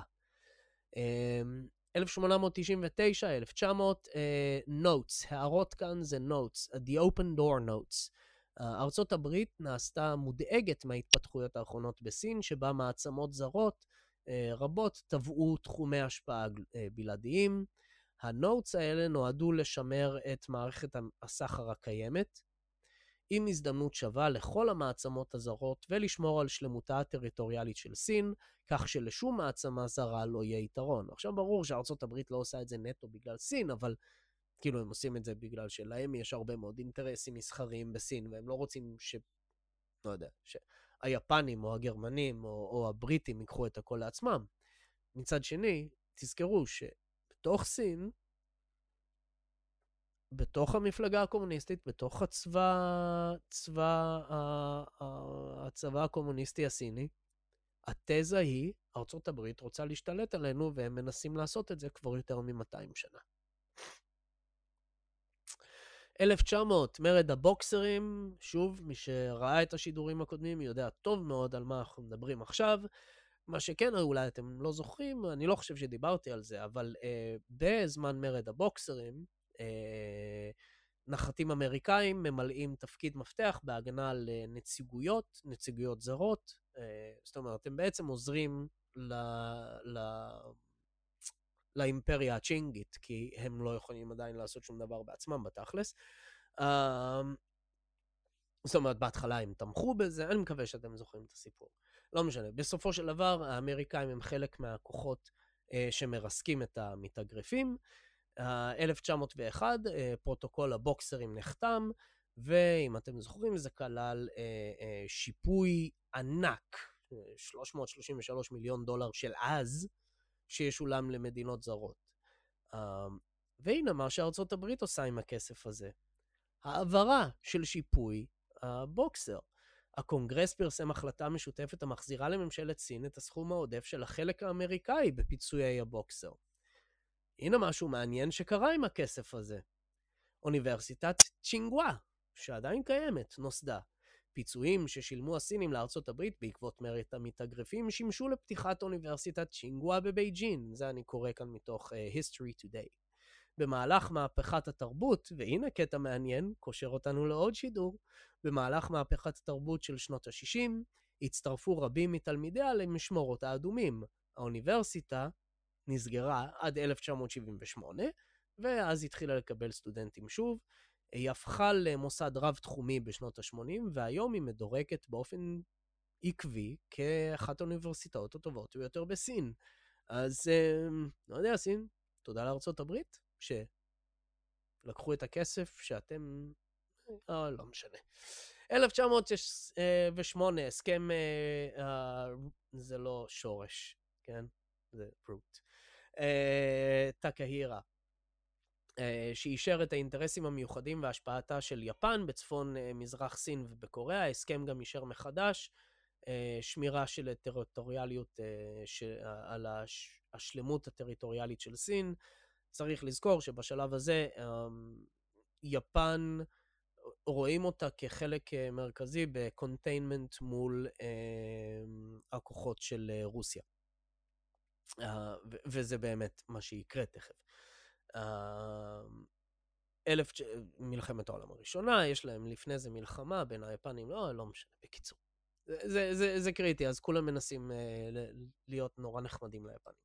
1915, 21 הדרישות של יפן. לאחר שנכנסה למלחמת העולם הראשונה לצד בעלות הברית, כבשה יפן שטחים גרמניים במחוז שנגדונג. תזכרו שהיו אה, אה, ממש קולוניות של אה, אימפריות אה, מערביות אז בתוך אה, סין. אה, לאחר מכן היא פרסמה 21 דרישות לממשלת סין, שחיפשה זכויות סחר חדשות וטריטוריאליות נרחבות. הנשיא וודרו ווילסון התנגד לדרישות הללו של סין, והשר האמריקאי בסין המליץ לסינים להתנגד זמן רב ככל האפשר. 1917, הסכם אה, לנסינג אישי, ארה"ב אישרה מחדש את ההכרה אה, באינטרסים המיוחדים של יפן בצפון מזרח סין, בתכלס אה, למנצ'וריה ואזור אינר מונגוליה? 1919, הסכם ורסאי, התקרית הרב... ותקרית ההפגנות ה-4 במאי, לא נכנסתי להם יותר מדי לעומק, הזכרתי אותם בשידור לגבי um, הסוף בעצם, של, שמעביר אותנו מסוף האימפריה של הצ'ינג uh, לסין היותר מודרנית, אבל uh, כאן אנחנו מדברים על ההסכמים אחרי מלחמת העולם הראשונה, סין הצטרפה לבעלות הברית. Uh, במלחמת העולם הראשונה, בין השאר uh, לפי דרישתו של uh, וודרו ווילסון, נשיא ארצות הברית, והיא קיוותה שבתמורה היא תחזיר את השליטה על הוויתורים הגרמניים שיפן תפסה. עם זאת, תקווה זאת לא התגשמה על ידי אה, הסכמי ורסאי, בעיקר בשל הסכמים סודיים עם יפן, ברית, בין יפן, בריטניה לצרפת, לתת את השטחים הללו ליפן, ושוב תזכרו, זה חלק עדיין בגדול אפילו מה-Great Game מול סין. ו- ויפן מבחינתם, הם רואים את זה ככוח containment מול סין, אה, מול אה, אה, אה, רוסיה, סליחה, ואנחנו נדבר באמת על הדברים האלה בפרק על האסטרטגיה. Um, עכשיו, עדיין בקשר להסכם ורסאי, למרות שחלקם, חלק מהסינים, חשו נבגדים על ידי ווילסון על כך שלא מילא את הבטחותיו לקיום uh, ההגדרה העצמית הסינית, סינים רבים פנו לארצות הברית כדי לקבל מודלים של רפורמה, כי זה השלב, אם אתם זוכרים, שבו מנסים לעשות רפורמה לסין. 1922, הסכמי ועידת וושינגטון, תחת הנהגתה של ארצות הברית, החזירו את האזורים אה, שבשליטת היפנים בשוונגדונג לריבונות סינית, וגם הציבו מגבלות על הגדלים היחסיים של כוחות הצי במזרח אסיה. זאת אומרת, ארצות הברית אשכרה. ואנחנו מדברים כאן על 100 שנה, כן? זה לפני 100 שנה. ארצות הברית עוזרת באופן אקטיבי לסין. 1922, אתם אמורים לזכור את זה משידור, אה, דיברנו עליו, על תנועה אנטי-מיסיונרית אה, בסין, הלאומיות, הלאומנות הסינית שעוררה, את ה, שעוררה התנועה של אה, הפגנות הרביעי במאי, אמ, שבאו בעקבות הסכמי ורסאי, שרואים בה כאיזשהו, זה בעצם מרד הסטודנטים הראשון, אפשר להגיד, כן? אמ, אז הלאומנות הסינית מאותה תקופה גולשת לגל של פעילות אנטי-מיסיונרית אה, אינטנסיבית, שחלק ניכר ממנה כוון נגד אזרחי ארצות הברית, בגלל שהרבה מאוד מהמיסיונרים היו אזרחי ארצות הברית. 1925, ארצות הברית הקימה את קרן סין, ארגון המוקדש לקידום חינוך מדעי ושיפור הספריות בסין. 1928, ארצות הברית הפכה למדינה הראשונה שהכירה במשטר החדש כממשלת סין הלגיטימית, כאשר שר החוץ, פרנק קלוג, ואגב, קלוג, קלוגס, נכון? ארוחת בוקר, קלוגס? זה הוא. אה, או שזה אחיו. אה, חתם על הסכם המעניק לסין אוטונומיה מלאה על המכסים. זאת אומרת, זהו, אנחנו, אנחנו לא הולכים להיות קולוניאליסטים אליכם יותר, ובעצם מי שמסיים את הקולוניאליזם של המערב, את הסחר החופשי הכפוי של המערב כנגד סין, זה ארצות הברית. 1933, אה, תוכנית הפיתוח הכפרית הרשמית הראשונה של ממשלת סין ומאמצים פרטיים אחרים מסתמכים במידה רבה על תכנון, מימון ו/או יישום אמריקאי. זאת אומרת, הם מנסים להקים את המדינה אה, הסינית החדשה על ידי ארצות הברית. 1937, מלחמת סין-יפן השנייה. שוב, אני אמרתי לכם, זה בתכלס, זה בתכלס, מלחמת העולם השנייה מתחילה שם. לא באירופה, והיא מתחילה במלחמת סין-יפן. 1938, התמיכה העממית והממשלתית של ארצות הברית בסין גדלה באופן דרמטי. הנשיא פרנקלין, פרנקלין די רוזוולט העניק אשראי של 25 מיליון דולר למשטר הלאומנים בסין, כדי שהם יוכלו לרכוש את האספקה הדרושה. ב-1940 הרחיב הנשיא רוזוולט את האשראי ל-100 מיליון דולר. 100 מיליון דולר של אז, כן? זה הרבה מאוד כסף היום. 1938, האינדוסקו, אינד, אינדוסקו נוסדה כדי לעזור לסינים לייצר חומרים למאבק שלהם ביפן. Uh, הסופרות uh, והעיתונאיות האמריקאית הלן פוסטר סנואו ואדגר סנואו הצטרפו לכמה זרים אחרים כדי לייצר קואופרטיבים תעשייתיים. Yep. 1900, קואופרטיבים, כן, כן. 1941, הסיוע לסין מתרחב, ארה"ב, ואגב, כן, זה לא מקרה ש... אתם יודעים, מלחמת העולם השנייה, ותכף הולכת, אה, הולכים להתקיף את אה, פרל הרבור. אה, ארצות הברית אה, חוקקה אמברגו נגד יפן כדי ללחוץ עליה לה, להפסיק את המתקפה שלה בסין, אה, והיא מביאה טייסת של מטוסים וטייסים כדי להגן על סין. אז אם אתם שואלים את עצמכם, למה לעזאזל שיפן בכלל יתקיפו את ארצות הברית? אז כן, זה אחד הסיבות.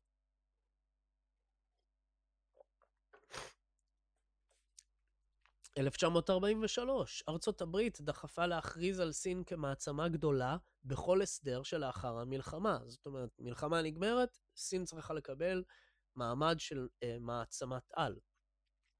וכן הבטיחה שסין תקבל ריבונות על כל האזורים שנכבשו על ידי יפן. במיוחד מנצ'וריה וטיוואן. 1943, הסכם שמסיים רשמית 100 שנות חוץ טריטוריאליות, זאת אומרת, הקטע הזה שאתה, שבעצם אנשים שמגיעים אליך מארצות הברית, הם כפופים לחוק האמריקאי ולא לחוק שלך, כן? אז זה נגמר עכשיו, סופית.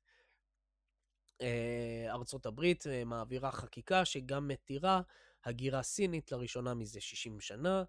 1944, משימת דיקסי, קבוצת תצפית של צבא ארצות הברית, יצאה למחנה בסיס קומוניסטי אה, ביאן כדי לבחון אפשרות של סיוע אמריקאי לכוחות הקומוניסטים. הקבוצה התרשמה באופן כללי לטובה מהמש... מהמשמעת והארגון של הקומוניסטים, ביקשה להעניק סיוע ישיר. הם לא עשו את זה אז, אבל אל תדאגו, הם יעשו את זה אחר כך. 1948, חוק הסיוע לסין, ממשלת ארצות הברית העניקה סיוע נוסף למשטרו של uh, ג'אנג צ'ישי, זאת אומרת, אנחנו עדיין בממשלה הלאומנית, למרות שהנשיא טרומן חתם עליו בעיקר כדי להשיג תמיכה בסיוע תוכנית מרשל לאירופה. למעשה ארצות הברית נמנעה מלהיות מעורבת עמוק בסכסוך. עד סוף השנה הלאומנים סבלו מסדרה של דפוסות, והניצחון הקומוניסטי נראה סביר יותר. זאת אומרת, עכשיו אנחנו מדברים על המלחמה בין הקומוניסטים ללאומנים, למקרה ופספסתם, 1948. 1949, סגריר, שגריר ארצות הברית נפגש עם מנהיגים קומוניסטים כדי לגון, לדון בהכרה של ארצות הברית ב-People's Republic of China, אך שיחות אלו כשלו כאשר מאו הכריז על כוונתו להישען לצידה של ברית המועצות. מחלקת המדינה הוציאה את הספר הלבן של סין, שקבע כי ארצות הברית נשארה מחוץ למלחמת האזרחית הסינית, מכיוון שהיא לא הייתה צריכה ולא הייתה יכולה להשפיע על התוצאה. ממשל טרומן היה מוכן לנטוש את הלאומנים, לאפשר לקומוניסטים להשתלט על טיוואן. 1950, פעם ראשונה שהסינים והאמריקאים נלחמים אחד בשני, מלחמת קוריאה. ממשל טרומן שינה את מדיניות סין הקודמת שלו ושלח את הצי השביעי למיצרי טיוואן כדי למנוע מה-People Republic of China לצאת למתקפה כדי להשיב את טיוואן. 1954, משבר מיצרי טיוואן הראשון. כוחות ה-PRC, ה-People Republic of China, התגודדו לאורך החוף מול טיוואן. ארצות הברית התערבה כדי לתמוך בלאומנים בכך שהיא הרתיעה את הקומוניסטים מלפלוש. במקביל, דחפה לבצע רפורמות חברתיות וכלכליות שונות בטיוואן. 1954 ועידת ג'נבה, ראש ממשלת סין, ג'ו אן לאי, דיברנו עליו, הזכרנו אותו, איש חשוב, ניסה ללחוץ יד לשר חוץ אה, האמריקאי, שסירב בכלל להכיר בו. עדיין באותה שנה, למרות האירוע הזה, שגרירי ארצות הברית וה-PRC בז'נבה התחילו במסורת ארוכת שנים של קיום שיחות מזדמנות ורשמיות. 1955, ממשלת ארצות הברית מאשרת את המחויבות שלה להגן על טיוואן בחקיקה. 1958, משבר מיצרי טיוואן השני. סין הפגיזה מאחזים לאומניים, מה שגרם למשבר שני שבו התערבה ארצות הברית שוב על ידי שליחה של ספינות לתוך מיצר טיוואן. אני מקווה שעכשיו אתם מבינים, ואני אדבר על זה עמוקות בשידור לגבי האסטרטגיה, למה הם כל כך פנאטים לגבי הים הסיני. 1963, ממשל קנדי שוקל לפתוח קשרים עם ה-PRC. מתוך הערכה מחודשת של, של מדיניות סין, עוזר שר החוץ אה, רמז בנאום פומבי שארצות הברית רוצה לשפר את היחסים עם סין.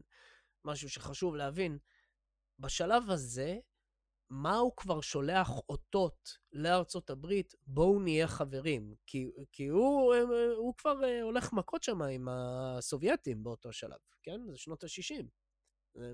כאילו, הוא, הוא, זה השלב שבו הוא כבר קורא להם שם אנטי-מהפכניים לרוסים. 1964, מלחמת וייטנאם, הנה הפעם השנייה שהצבא אה, האמריקאי יילחם בסינים. ה-PRC החלה לשלוח יותר סיוע צבאי וטכני לצפון וייטנאם. במקביל, סינים עסקו בהפגנות המוניות שהאשימו את ארצות הברית בפעולות אימפריאליסטיות. ההפגנות של סינים, אם, אם, אם אף אחד לא עוצר את ההפגנות האלה, אתם יכולים להניח שהן מאוד ספונטניות. מאוד מאוד. 1968, ריצ'רד ניקסון נבחר לנשיא. בין היתר על רקע טענתו שהוא יוציא את ארצות הברית מווייטנאם. תנחשו, מה, איזה, איזה דרכים יש כדי להוציא, אה, כדי לצאת מווייטנאם, אם נגיד סין מאוד מעורבת שם. ושוב אני אגיד, בשלב הזה, ארצות הברית, אה, סין אשכרה דופקים על הדלתות של ארצות הברית. תנו לנו להיכנס, תנו לנו להיכנס. 1969, סכסוך ארוך שנים על הגבול המזרחי בין סין לברית המועצות פרץ לסכסוך מזוין מקומי, דיברנו עליו. הסכסוך הזה חיזק את ממשל אה, ניקסון בכוונתו לשפר את היחסים עם סין. זה בעצם, שוב, שווה לשמוע את הספר, כי הוא מדבר על ההיסטוריה הזו. Um, באותה שנה, דוקטרינת ניקסון, הנשיא ריצ'רד ניקסון הכריז על כוונתו לצמצם את ההתחייבויות הצבאיות של ארצות הברית באסיה, ולשקול מחדש את מדיניות הבלימה, ה-containment, נגד סין. הצי האמריקאי הפסיק לבצע סיורים סדירים במיצרי טיוואן. 1971, המשלחת החצי רשמית הראשונה של אמריקאים מזה שני עשורים, וזמן קצר לאחר מכן, הקלה ארצות הברית את מגבלות הסחר והנסיעות, והנסיעות עם סין. כאן בעצם, אגב, משהו חשוב שקורה כאן, בשלב הזה ארצות הברית גם מתחילה אה, לאפשר לסטודנטים סינים להיכנס ומתחילה לאפשר אה, העברה של טכנולוגיות לסין. 1971, היועץ לביטחון לאומי, הנרי קיסינג'ר, ערך טיול סודי ל-PRC ביולי על מנת לחפש, אה, על מנת להיפגש עם ג'ו אן ליי ומנהיגים סינים בכירים אחרים כדי לסלול את הדרך לביקור של הנשיא ניקסון. לאחר מכן הוא ערך טיול אה, ציבורי בשני בסתיו כדי לסיים את ההסדרים מסעות אלה סיימו, אה, סימנו את פתיחתם מחדש של הקשרים הישירים בין וושינגטון לבייג'ין. ועוד פעם, השלב הזה מתחיל סיוע צבאי, סיוע טכנולוגי, סיוע אקדמי, סיוע פוליטי לסין. איזה סיוע פוליטי? ה-PRC מצטרפת לאומות המאוחדות, הזכרנו אותם, את האו"ם. המושב הסיני באו"ם הועבר מהרפובליקה של סין בטיוואן לרפובליקה העממית של סין. בגלל זה היום אין יותר טיוואן באו"ם. אם אתם הולכים ומורידים, אנחנו משתמשים בדאטה של האו"ם, אה, ש, ש, שאנחנו קונים מהאו"ם. אין טיוואן, יש province of China. אה, אוקיי, 1972, ביקורו של ניקסון בסין. ניקסון, קיסינג'ר ואחרים נפגשו עם מאו צטונג וג'ואן לאי בתום הביקור בן השבוע. תזכרו, אנחנו מדברים כאן, זה, זה בשיא של, אה, של המהפכה התרבותית, 1972, כן? אה, בתום אה, הביקור בן השבוע, שני הצדדים הוציאו את הקומוניקט של שנגחאי. מסמך, במסמך זה ארצות הברית וסין הצהירו על עמדותיהן במספר נושאים, כולל התנגדות משותפת לברית המועצות, כוונת ארצות הברית להשיג את צבאה מטיוואן ותמיכת ארצות הברית בהסדר שקט של שאלת טיוואן על ידי הסינים עצמם. כן, אז כמו שאתם מבינים, ההתחלה של היחסים בתכלס אה, זה, זה בעצם כ, כחלק מה containment מול רוסיה. ו, וזה משהו שחשוב לי מאוד שתזכרו כשאנחנו נדבר על אסטרטגיה הגיאופוליטית. משהו שמאוד קשה למצוא עליו חומר אה, ביוטיוב, אה, כאילו, אשכרה הייתי צריך fucking... אני עובד קשה על הסדרה הזו, אבל אני לומד המון, זה שווה. 1975, ג'אול פורד, הנשיא ג'אול פורד ביקר בסין לדיונים נוספים עם מנהיגי סין, כולל מאו צטונג. זה כבר ממש לפני שמאו uh, מת, עדיין אנחנו במהפכה התרבותית בסין. 1978, הושג הסכם על נורמליזציה. הנשיא קרטר, משהו מעניין, הנשיא קרטר וביידן והמצב הכלכלי בארצות הברית עכשיו, והמצב הכלכלי בארצות הברית בשנות ה-70, יש כל כך הרבה קווים מקבילים. הרבה אנשים אומרים, מה שאנחנו רואים עכשיו זה לא את הדעיכה של ארצות הברית, אנחנו פשוט רואים ריפליי של שנות ה-70. בהרבה מובנים אפשר להגיד, יש בזה משהו, כן. בכל מקרה, הנשיא קרטר שיגר את היועץ לביטחון לאומי, בז'ז'ינסקי, פשוט סימנתי את השם כי זה שם נחמד, בז'ז'ינסקי. כדי להיפגש עם דנג, דנג שאופינג. ולאחר חודשים של משא ומתן פרסמו שתי הממשלות סוף סוף קומוניקט משותף שייסד יחסים דיפלומטיים מלאים. בהסכם זה, ארצות הברית הכירה ב-PRC כממשלת סין היחידה, ואישרה כי טיוואן היא חלק מסין. במקביל, סיימה ארצות הברית את היחסים הרשמיים ואת הסכם ההגנה שלה עם המשטר הלאומני בטיוואן. 1979, ביקורו של דנג שאופינג בארצות הברית. בראשון בינואר ביקר דנג שאופינג בארצות הברית כדי להיפגש עם פקידים אמריקאים ולסייר בכמה חברות את הנכה לסין לעשות עסקאות. כן, בשלב הזה סין כבר מממנת את ארצות, אה, אה, ארצות הברית כבר מממנת את סין ואת העסקים שלה, והטכנולוגיה, והתעשייה, ואת סטודנטים מסין מגיעים. מאוחר יותר באותה שנה שתי המדינות, אה, שתי המדינות חתמו על הסכם סחר שאפשר למוצרים סינים לקבל מעמד זמני של האומה המועדפת ביותר, most favorite nation, זאת אומרת, מכסים נמוכים, הסכם סחר חופשי. רק שסין לא יכולה לקנות מארצות הברית כלום, כי אין להם כסף, אז זה רק ארצות הברית קונים מסין. זאת אומרת, כשאמרתי שארצות הברית מייצאת דולרים, ככה הם מייצאים דולרים.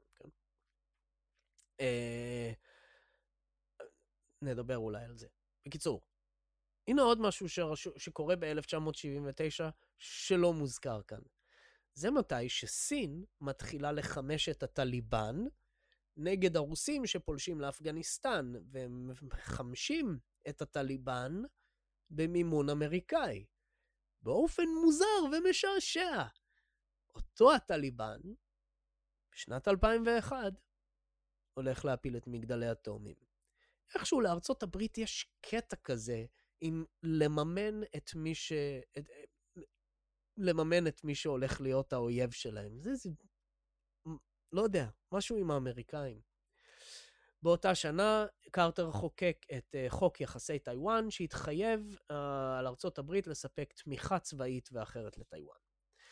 1980, שנה קריטית, חשובה, משהו סופר קריטי שחייבים להבין, כי זה השנה שבה הכל משתנה בתכלס. חברות מארצות הברית, אירופה ויפן החלו לנהור לסין כדי לנצל את ההזדמנויות החדשות. כמו שאמר אה, אמ, איזשהו מנכ"ל של אה, חברת דאודורנטים, אה, יש לי, יש שם שתי מיליארד armpits בסין. וגם סין באותה שנה מצטרפת לקרן המטבע הבינלאומית ולבנק העולמי. וכאן שווה לציין, למה הבנק הלאומי כזה מסומן ככה בגדול? כי הבנק הלאומי בעיקר, גם קרן המטבע, אבל הבנק הלאומי בתכלס הוא הארכיטקט של ההצלחה הכלכלית של סין. של ההצלחה הכלכלית, יותר נכון, של השיטה הסינית, הספציפית, מה שהם קוראים סוציאליזם עם, עם, עם uh, מאפיינים סינים, זה משהו שהבנק העולמי עולה עליו. אז הבנק העולמי, קחו למשל, נגד כל הנורמות של שוק חופשי שהוא אמור טכנית לקדם, הוא בונה עבור סין משהו שמזכיר את מה שמדברים עליו עכשיו בפורום הכלכלי העולמי.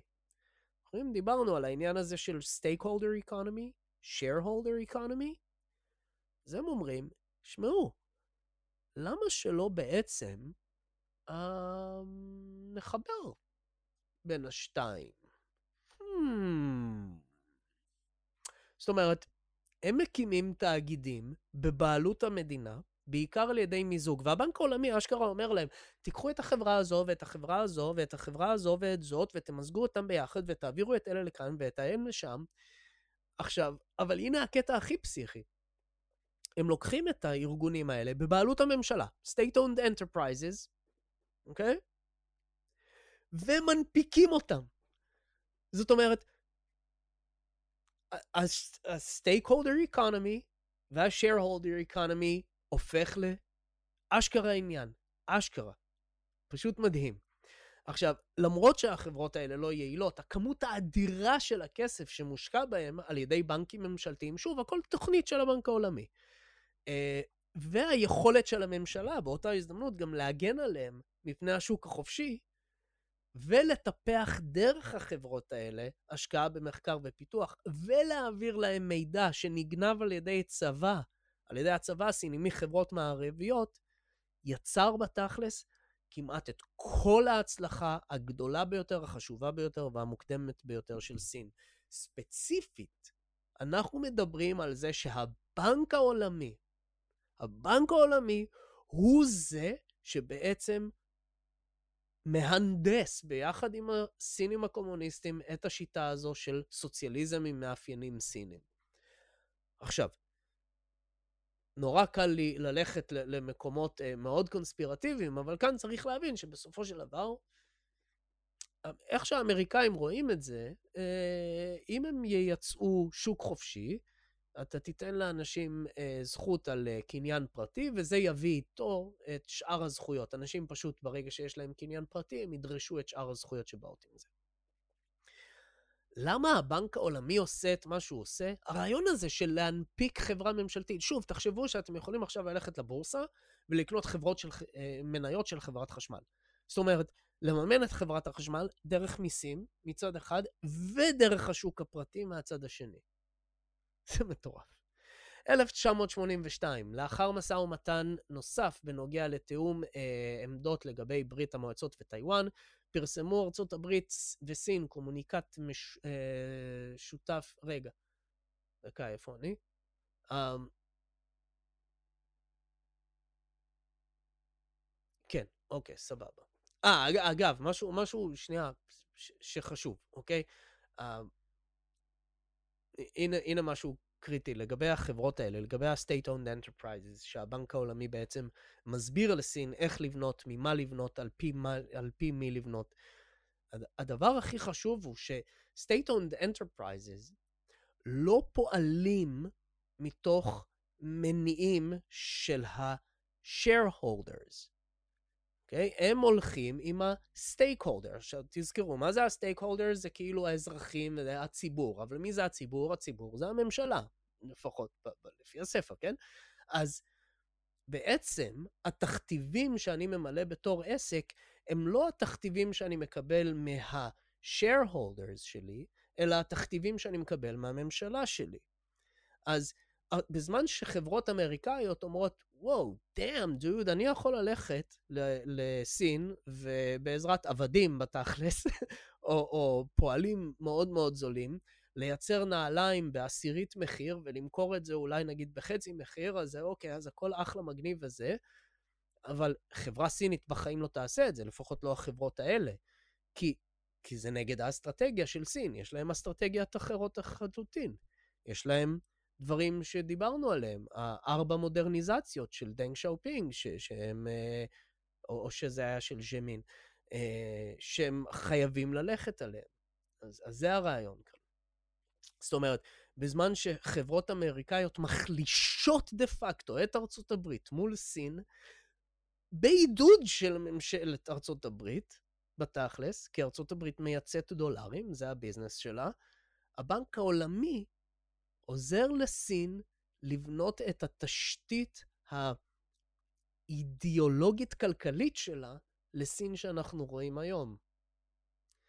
טוב, 1982, אה, ממשל רייגן אה, מציע הבטחות פרטיות לטיוואן, שהם ימשיכו אה, לתמוך באי ובממשלה, ושנה לאחר מכן, דנג שאופינג מציע משהו שאחר כך גם ידברו עליו בהקשר של הונג קונג, מדינה אחת, שתי מערכות, כדי להתאחד מחדש עם הונג קונג וטיוואן.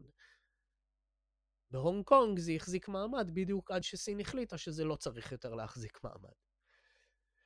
1982, סין הצטרפה לבנק הפיתוח האסייתי והגישה בקשה לחברות, לחברות בהסכם אה, הכללי על מכסים וסחר בארגון הסחר, ובארגון הסחר העולמי. ארצות הברית בשלב הזה לא תמכה. זה 1986, זה רייגן. הוא, הוא איש של שוק חופשי. אז הוא לא תומך בזה בגלל הסתייגות ממידת הפתיחות של כלכלת סין. הנה משהו שלא הוזכר משום מה באותו ספר היסטוריה. 1980, אוקיי, זה מתחיל לפני זה, אבל ב-1986 מתחיל להתעורר דיון די רציני בארצות הברית, כי הסיוע הצבאי האמריקאי לסין, כן, סיוע צבאי אמריקאי לסין בשנות ה-80 is a thing, מתחיל להגיע לדברים ש, שקצת מטרידים אנשים, כי זה מתחיל להיות נשק ש... זה, זה, זה, אני לא בטוחים אם זה משהו שאמור איכשהו להשתמש, שהם אמורים להשתמש נגד הסובייטים. זה מרגיש יותר כמו משהו שהם עלולים להשתמש בו נגדנו יום אחד. ו- ובגלל זה אני אומר שחשוב לשמוע את, ה- את הספר שאני אפרסם כאן, של הבחור ההוא, המרתון 100 שנים, בגלל שהוא מהאנשים שתומכים בדיוק בדברים האלה, באותה תקופה. עבור רייגן, הוא אומר, כן, אנחנו צריכים לתת להם את הנשק ואת הכסף ואת הטכנולוגיה ואת כל זה. אז אני אקריא לכם מתוך זה, ושוב, זה נכתב ב-1986, וזה איזשהו בחור שכותב את זה, וחבל שלא הקשיבו לו. אה, אז ככה, מחקרים רבים נעשו במהלך 1978 אה, עד 1980 כדי לקבוע כיצד ארצות הברית תוכל לסייע אה, לסין הקומוניסטית למודרניזציה.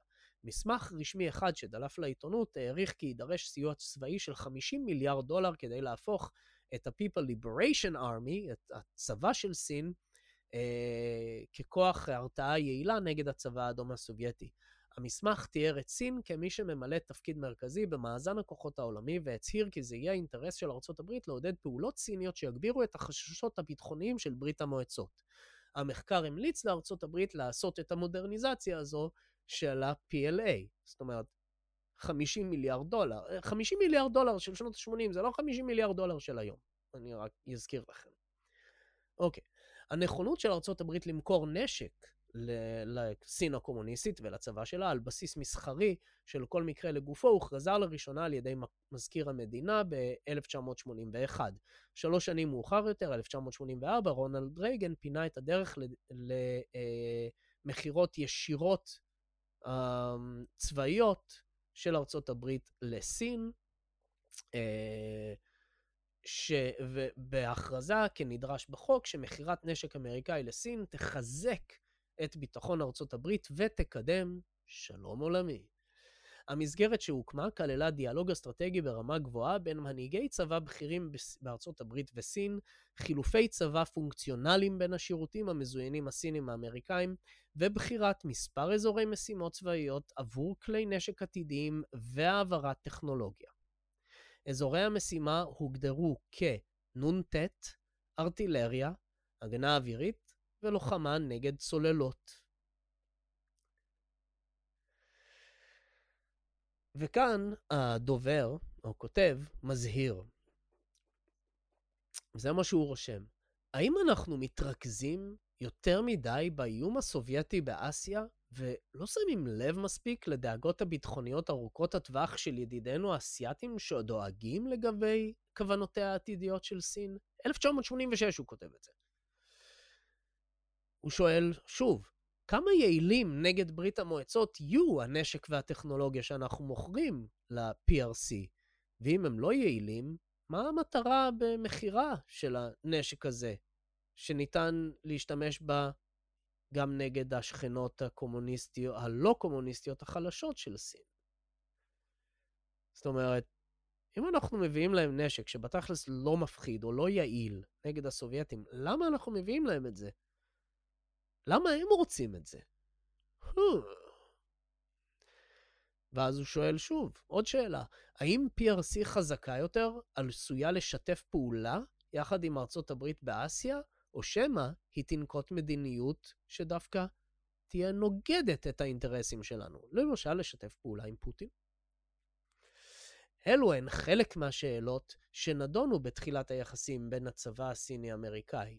העובדה שתשובות משביעות רצון לא הגיעו מצביע על כך שהיחסים הצבאיים שלנו עם ה-PRC צריכים להתנהל בזהירות רבה יותר מאשר הקשרים הפוליטיים, הכלכליים והתרבותיים שלנו. הוא יהיה נחשב למישהו ניצי יחסית לבחור שכתב את הספר אז. היום הוא פשוט אה, ממש מכה את עצמו, ממש אפשר לראות את זה בספר שהוא כותב. אוקיי, חזרה להיסטוריה הרשמית של ארצות הברית. 1989, כיכר טיאננמן. בעקבות הדיכוי הצבאי אה, הסיני נגד הפגנות בכיכר טיאננמן, ארצות הברית ומדינות אחרות הטילו סנקציות כלכליות על סין. הנשיא ג'ורג' ג'ורג' W. בוש, האב, שמר על אה, תקשורת עם מנהיגים סינים בכירים, כדי להרגיע את דנג שאופינג וההנהגה הסינית שארצות הברית תשמור על הקשרים. הנה כאן משהו מכתבה אה, אה, אחרת, שמדברת נטו על ההיסטוריה של ביידן ב- בסין. והיום אני כבר רואה שאנחנו לא נספיק להגיע למה קורה היום, כי יש לנו עוד את כל שנות האלפיים, ה-20 שנה האחרונות, אבל אני לא בטוח שנגיע לזה, אבל הנה משהו, אז פשוט מצאתי את הכתבה הזו, כי אני רוצה כמובן לדבר על ביידן. הנה מה שביידן בעצמו אומר באותה תקופה, ותזכרו, ביידן זה כאילו נמצא, ביידן בפוליטיקה הסינית עוד אז. זאת אומרת, הוא ממש נמצא במשלחת הראשונה לסין, עד כדי כך. הוא old school. אוקיי. והנה מה שהוא כותב, ב-1989, בדיוק אחרי המאורעות בטיאננמן. ברור לי שהסינים מעולם לא חשבו שיש צורך בגלסנוסט שהולך עם הפרסטרויקה. אם אתם זוכרים, יש את הפיתוח הכלכלי ויש את הרוח החדשה, הגלסנוסט, שזה כאילו לתת גם חופש פרטי. אז הוא אומר, ידעתי שזה תמיד היה ככה. 1993, אה, הקישור של הסטטוס המסחר של האומה המועדפת ביותר, ה-most favorite nation, אה, הנשיא קלינטון. עכשיו, הנשיא קלינטון הוא מגיע פנימה אנטי סין, ואחד הדברים שהוא מדבר עליהם בספר, זה איך הסינים, ברגע שהם רואים שיש איזה יועץ, או מישהו שהוא בעייתי והוא אנטי סין, הם פשוט מפנים את כל החצים נגדו. אה, ו- ופשוט דואגים, כן, אז שווה, שווה לקרוא את הספר, באמת ששווה לקרוא. אבל חשוב כאן להזכיר שקלינטון, כשהוא נכנס, הוא לא סומך על סין, או על הסינים. והוא הוא, הוא די נכנס עם תוך כוונה להיות tough on China באיזשהו מקום. זה לא יקרה בסוף, כי כוחות שיהיו שם לצידו, איכשהו ידחפו את העניין הזה, לא, אולי בכל זאת, אולי תהיה נחמד אליהם בכל זאת. אוקיי, הנשיא קלינטון קשר את הסקירה השנתית של סטטוס המסחר של האומה המועדפת ביותר עם אה, נושא זכויות אדם. כאשר זה הגיע לחידוש בשנה שלאחר מכן, קלינטון הפך את העמדה הזו והעניק לסין אה, את ה-most favorite nation בלי לדרוש שינוי בנוגע לזכויות אדם. ש- שזה פשוט, איזה כיף זה. איזה כיף זה. כאילו, עוד פעם, אז, אז כאילו הוא בא ואומר, כן, אנחנו צריכים לקשור את, ה, את היחסי אה, סחר העדיפים שלנו עם סין לזכויות אדם. ואז, כשאשכרה צריך לחדש את, ה, אה, את, ה, את הסטטוס אומה מועדפת ביותר. טוב, אוקיי, אולי לא. איי. 1996, באמת, תגידו לי שזה לא ת, תקציר תולדות הטמטום. למה האמריקאים מטומטמים? אני לא מבין למה הם מטומטמים. 1996, משבר מציירי טיוואן השלישי. הרביעי בדרך, אני מבטיח לכם. עם הבחירות לנשיאות בטיוואן, סין ערכה תרגילים, כאילו, כי הם לא היו דמוקרטיה עד אז, כן? סין ערכה תרגילים צבאיים וניסויים בטילים בליסטיים במיצר טיוואן, מה שעורר אזהרות חמורות מצד ארצות הברית עם עליית המתיחות. שלחה ארצות הברית שתי קבוצות קרב, זה Battle Groups, זה אומר אה, נוסעות, אה, שתי נוסעות מטוסים, לתוך המיצר. עכשיו, בשלב הזה, שתבינו, 1989, סין אומרת, אתם יודעים מה? כאילו, אה, למה ג'ורג' W. בוש צריך להרגיע את דנג שאופינג, שאל תדאג, הכל בסדר, אנחנו פשוט צריכים לעשות את זה, כי אתה יודע איך אנחנו. אמ, כי הסינים אשכרה נלחצים. זאת אומרת, בלי ארצות הברית, אין סין, גם היום אפשר להגיד את זה במידה מסוימת. אם תיקחו לסין את הברית, עכשיו אם הברית עכשיו תפסיק לקנות מסין, היא לא יכולה אגב, אבל אם היא תפסיק, אין יותר סין, זה פשוט, זה ה-lifeblood שלה. כן? סין מייבאת דולרים. Uh, עכשיו, זה אחד הסיבות שהם רוצים להחליף את הדולר, הם לא רוצים יותר לייבא דולרים, והם רוצים כאילו, והם הבינו כמה הם פגיעים, הם, הם לא יכולים יותר להיות מדינה שנתמכת בתכלס בצורה כזו. אז 1989 היא אולי דווקא נקודה שבה, דווקא בגלל שהמערב כולו אה, עושה להם נו נו נו על הסיפור הזה, לא, אתם יודעים מה? אולי אנחנו צריכים טיפה למהר עם התוכניות שלנו להפוך למעצמה, כי לא יודע לאן זה הולך. בקיצור, אז עם המשבר הזה, הנה מה שקורה מהצד של ביידן. הנה מה שהוא אומר, בדיוק לגבי המשבר הזה. אני לא אוהב את הסינים, או את הממשלה הסינית. לא יודע למה הוא לא אוהב סינים, אני מבין למה הממשלה, אבל קיצור, הוא גם לא אוהב את הסינים. והוא לא אוהב את הדרך שבה הם מתנהגים בינלאומית. אני חושב שזה בושה, ואני מניח שכנראה אין הרבה שאנחנו יכולים לעשות בנידון.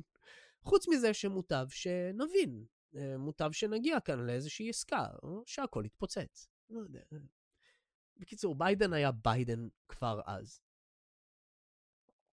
1998, ביקור קלינטון בסין. במהלך ביקורו הוא הצהיר כי ארצות הברית אינה תומכת בעצמאות של טיוואן, או בחברות של טיוואן בארגונים בינלאומיים שנדרשת uh, בהם הכרה בטיוואן כמדינה.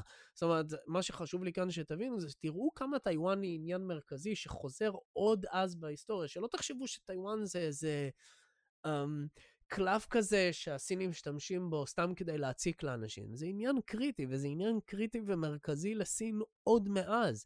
ותזכרו, אם אתם חוזרים להתחלה של ההיסטוריה, ארצות הברית אומרת להם, לפני uh, כל הזה, כן?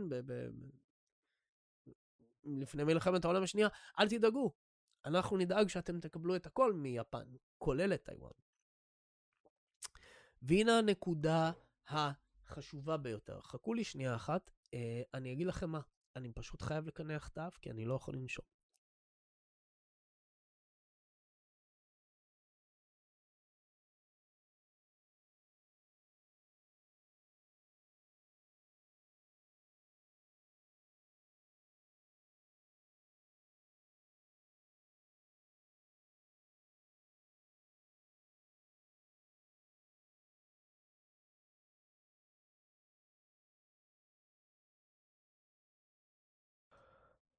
God damn. אוקיי, אוקיי. 1999, ההפצצת שגרירות סין בבלגרד. במהלך תקיפות אוויריות של נאט"ו על סרביה, מטוסים אמריקאים הפציצו בטעות את שגרירות סין בבלגרד.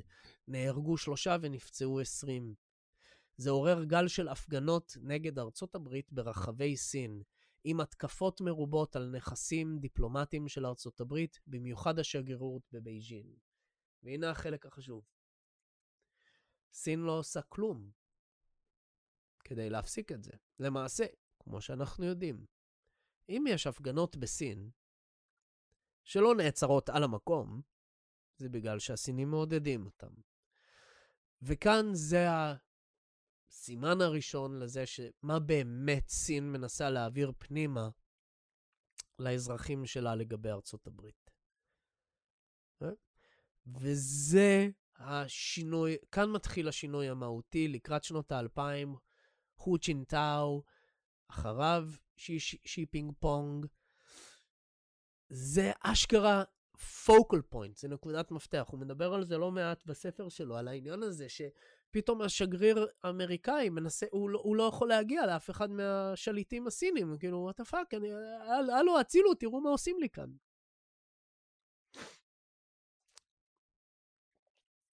אוקיי. עכשיו, את ההמשך אנחנו נצטרך לעשות מאתר אחר, בגלל שהאתר של ההיסטוריון האמריקאי הרשמי נגמר בשנת 2000, כאילו זהו, אין אחרי זה היסטוריה אה, אמריקאית, אני מניח. לפחות לא עם סין, או לפחות ככה הם היו רוצים לדמיין את זה. נהרגו שלוש מתוך מיליארד וחצי סינים, כן, השקעה. אוקיי. okay. אה, יחסי ארצות הברית עם סין, וזה כדי לעשות איזושהי סקירה, אבל כאן זה כבר יהיה קצת יותר מגוון, כי זה יותר אה, רלוונטי למה שקורה עכשיו. אה, אז יאללה, לאן אנחנו? אוקטובר שנת 2000. הנה השינוי. הנשיא קלינטון מעניק לבייג'ין קשרי סחר רגילים עם ארצות הברית, סולל את הדרך. להצטרפות סין לארגון הסחר העולמי בשנת 2001. בין השנים 1980 ל-2004, הסחר בין ארצות הברית לסין עולה מ-5 מיליארד דולר עד 231 מיליארד דולר ב-2006. אוקיי? ב- אה, סליחה, ב-2006 סין עוקפת את מקסיקו כשותפת הסחר השנייה בגודלה של ארה"ב אחרי קנדה. עכשיו. אה, אה, טראמפ הפך את זה. עכשיו מקסיקו היא שוב לדעתי מספר 2. ספטמבר 2005, סגן שר החוץ יוזם דיאלוג אסטרטגי עם סין. 2005, אנחנו עדיין בתקופת בוש הבן, כן? Uh, סגן שר החוץ יוזם דיאלוג אסטרטגי עם סין, בהכירו בבייג'ין כמעצמה עולה. והוא קורא לסין לשמש בעלת עניין אחראית, ולהשתמש בהשפעתה כדי למשוך מדינות כמו סודאן, צפון אפריקה, קוריאה ואיראן למערכת הבינלאומית. אז אם בהתחלה הם אומרים, אוקיי, אנחנו צריכים לתמוך בסין, ונגיד ממש ממש בהתחלה, אנחנו צריכים לתמוך בסין אה, כי הם אה, אה, אינטרס אה, סחר שלנו בזמן האימפריה הבריטית. אוקיי, אחר כך זה עובר, אנחנו צריכים לתמוך בסין, להפוך אותם למעצמה, בגלל שאנחנו צריכים לעשות containment לרוסיה. עכשיו זה הופך ל... אנחנו צריכים אותם כדי שהם יעזרו לנו למשוך מדינות כמו סודאן לתוך, וצפון קוריאה ואיראן לתוך המערכת הבינלאומית. כאילו, האמריקאים, אני לא יודע למה, למה הם כל כך... לא יודע. כאילו, האמריקאים לא סתומים, אני מכיר הרבה אמריקאים מאוד לא סתומים. אני לא יודע איך זה שכל האמריקאים ששולטים בהם הם כאלה סתומים.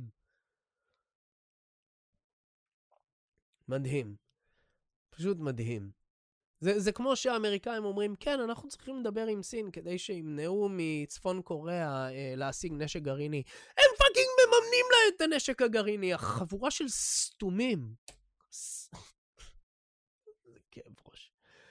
מרץ 2007, סין מכריזה על עלייה של 18% בתקציב הוצאות הביטחון. אף אחד לא יודע כמה הם מוציאים על ביטחון, אבל זה מה שהם הכריזו. עלייה בהוצאות הצבאיות בממוצע של 15% בשנה, מ-1990 עד 2005. זאת אומרת, כל שנה 15%. במהלך סיור באסיה ב-2007, סגן נשיא ארצות הברית דיק צ'ייני אומר שההתעצמות הצבאית של סין לא תואמת את המטרה המוצהרת של עלייה שלווה. סין אומרת שהיא מגדילה את הוצאות כדי להגן על הביטחון הלאומי והשלמות הטריטוריאלית שלה. דיק צ'ייני נורא מופתע, למה שהם יוציאו כל כך הרבה כסף על הצבא? כאילו, הם אמורים להיות peaceful rise of uh, superpower. מה, לא? ספטמבר 2008, סין עוקפת את יפן, והפכה למחזיקה הגדולה ביותר של חובות ארצות הברית. 2008, למי שלא זוכר, זה המשבר הגלובלי הגדול, ה-Global Financial Crisis, GFC. אה, אם אתם עוקבים אחרי כלכלה, אז אף אחד אפילו לא רושם Global Financial, לא רושם GFC, ככה אתם יודעים מה זה. אמ, וזה, לפי הרבה מומחים, השלב שבו סין אומרת, זהו, ארצות הברית סיימה את התפקיד שלה. זה כאילו, הנה, קיבלנו את הסימן שלנו, וזה השלב שבו הם אומרים, אנחנו ahead of schedule. זאת אומרת, הם רואים, אה, בש, הם רואים את הנפילות האדירות האלה בכלכלה האמריקאית, ואיכשהו כל פעם שזה קורה, הם אומרים, יא, yeah, אוקיי, okay, סבבה. כאילו, זה העניין. Now, now we got it. Now it's us. Um, ו-2008 זה ממש ככה. 2008 בעצם הסינים עושים בייל אאוט לאמריקאים. שוב, הם קונים, עוד פעם, ארה"ב מייצאת דולרים. כלכלה של ארה"ב, הייצוא הכי חשוב שלה זה דולרים, כן? כי אחר כך אנשים משתמשים בדולרים האלה כדי או לקנות נפט, או לקנות דברים דולרים, או להשתמש בדולרים, ואם יש לך רזרבות של דולרים אצלך, וכל המדינה שלך, כל הרזרבות שלך נמצא בדולרים, אתה רוצה שארצות הברית תישאר המעצמה, סתם למשל, אז אתה קונה ממנה נשק, או כל מיני כאלה.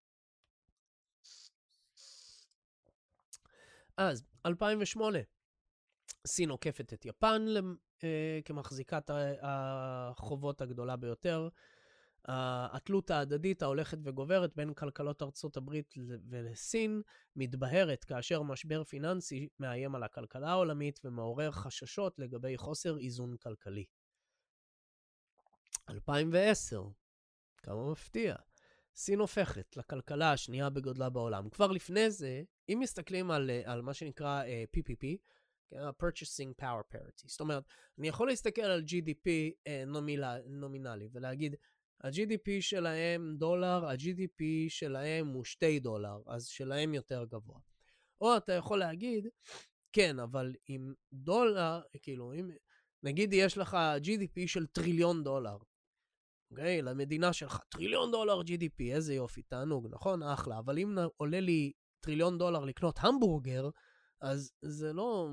כאילו, בתוך המדינה פנימה, אז ה-GDP הזה לא מאוד מרשים, כי כל מה שאתה יכול לקנות איתו זה המבורגר. אם לעומת זאת בטריליון דולר אתה יכול לקנות טריליון המבורגרים, אז בעצם ה-GDP שלך, ה-purchasing power שלו בעצם עולה. אז ב-GDP שהוא PPP, סין כבר עקפה את ארצות הברית. כאן היא עדיין רק בכלכלה השנייה. אוקיי. okay. 2011, שנה מעניינת. The Pivot to Asia. הילרי קלינטון מתווה ציר, את ציר ארצות הברית לאסיה, פיבוט לאסיה. השקעה מוגברת, דיפלומטית, כלכלית, אסטרטגית ואחרת באזור האיישה פסיפיק. באותו החודש מכריז ברק אובמה שארצות הברית ושמונה מדינות נוספות הגיעו להסכם השותפות הטרנס-פסיפיק, אמ, והתוכניות לפרוס 2,500 נחתים באוסטרליה. אוקיי, אחד הדברים שטראמפ, הוא, הוא הבין, הוא פשוט התנגד אליהם, זה שהסכמי סחר של ארצות הברית זה כמו, אמ, אני, אני אגב הזהרתי מזה ממש בבחירה של טראמפ, ממש, זו הדאגה הגדולה שלי. כי הסכמי הסחר עם ארצות הברית, שבעצם ארצות הברית מסכימה לייצא לך דולרים, אמ, זה השווה ערך ל... לחתונה בין, בין קורטס, uh, נכון? ב- ב- בימי הביניים, כאילו הבן של המלך והבת של המלך ההוא, ומתחתנים וככה יש שלום. אז זה בעצם, זה כאילו ארצות הברית מוכרת את הדולרים שלה uh, בתמורה. זאת אומרת, מוכרת לכאורה את הכלכלה שלה. שזה תלוי איך אתה רוצה שתיראה הכלכלה של ארצות הברית. טראמפ לא רוצה את הסוג הזה של הכלכלה. בצדק ולא בצדק, אפשר לעשות את הטענות, אגב, גם לכאן וגם לכאן. אבל זה העניין של אה, השותפות הטרנס-פסיפית, וטראמפ, ברגע שהוא נכנס, הוא ישר מבטל את זה. לצערנו, זה אומר גם שבעצם הוא לא יכול לעשות containment של סין בצורה הזו, הוא הולך על דברים אחרים, תכף נדבר עליהם. Uh, אני יודע, אנחנו טיפה עוברים uh, אני יודע שאנחנו טיפה עוברים מעל הזמן, אבל אני רק אסיים את החלק הזה. אה, כי פועל יוצא של הפיבוט הזה to Asia, שמאוד חשוב לנו כישראל, זה הסכם הגרעיני מאיראן. כאילו, מה, מה, מה שאובמה אומר זה, אוקיי, אנחנו צריכים להפנות את, ה, את התשומת לב שלנו מעכשיו לאיישה פסיפיק, כי סין, ברגע שסין הפכה למעצמה הכלכלית השנייה בגודלה, כן? אז, אז זה די ברור מה עכשיו צריך להיות הפוקוס שלנו. אמ, וכחלק מזה, הם אומרים, אנחנו צריכים לייצב את המזרח התיכון ולחזור לדוקטרינות שהן יותר דומות לדברים שקיסינג'ר תמך בהם, שזה לייצר מעין איזון כוחות כזה בין, ה, ה, בין, בין מדינות בשטח, לא משנה אם הם בעד או נגד ארצות הברית, פשוט שיהיה מצב כזה שיש להם כמו mutual assured destruction כזה. זאת אומרת, הם לא יוכלו להילחם אחד בשני.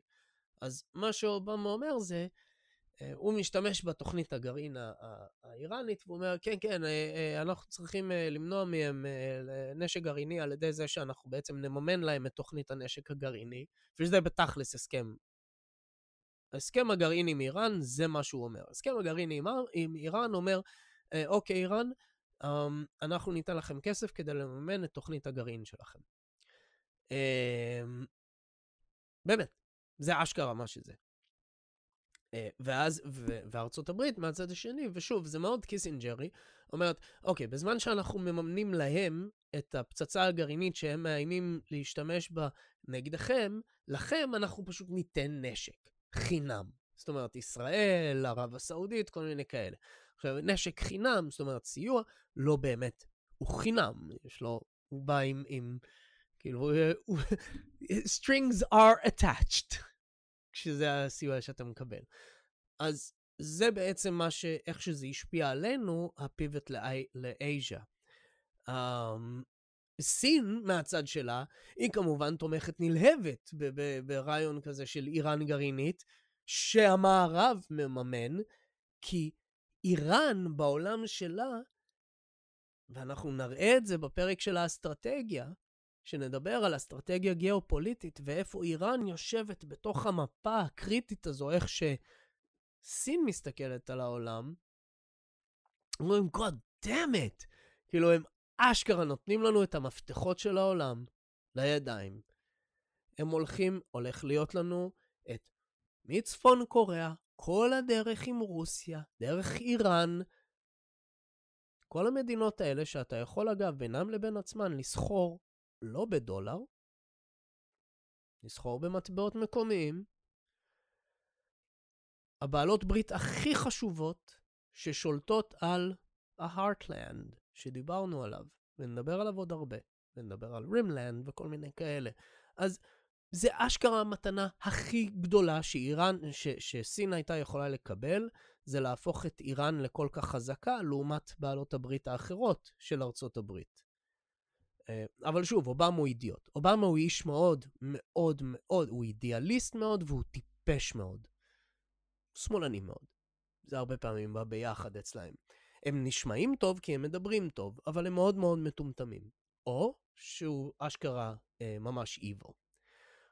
אגב, סתם, רק כדי שתדעו שעוד אחד מהגולות כותרת האלה של ה-Pivot to Asia של אובמה, זה שאובמה כאילו, מבטל עסקת נשק ענקית עם טיוואן דווקא, באותו השלב. אה, כי הסינים אומרים, הלו, זה התערבות בוטה בעניינים שלנו. עכשיו, למה הם אומרים דווקא את זה? בגלל שאובמה בעצמו, הוא גם אומר את זה, והוא מאמין בזה, והוא חוזר על זה, שהחטא הקדמון של ארה"ב זה מדיניות החוץ המתערבת שלה. זה פשוט נפלא. אז זה הפיבוט של, אה, שלו לאייז'ה. 2012, גירעון הסחר של ארה"ב, זה לפני טראמפ. גירעון הסחר של ארה"ב עולה לשיא של 295.5 מיליארד דולר. העלייה אחראית לשלושה רבעים מהגירעון בגידול, ב, ב, מהגידול בגירעון של הסחר של ארצות הברית. כן, שוב, ארה"ב מייצאת דולרים, בסדר, אבל כמה?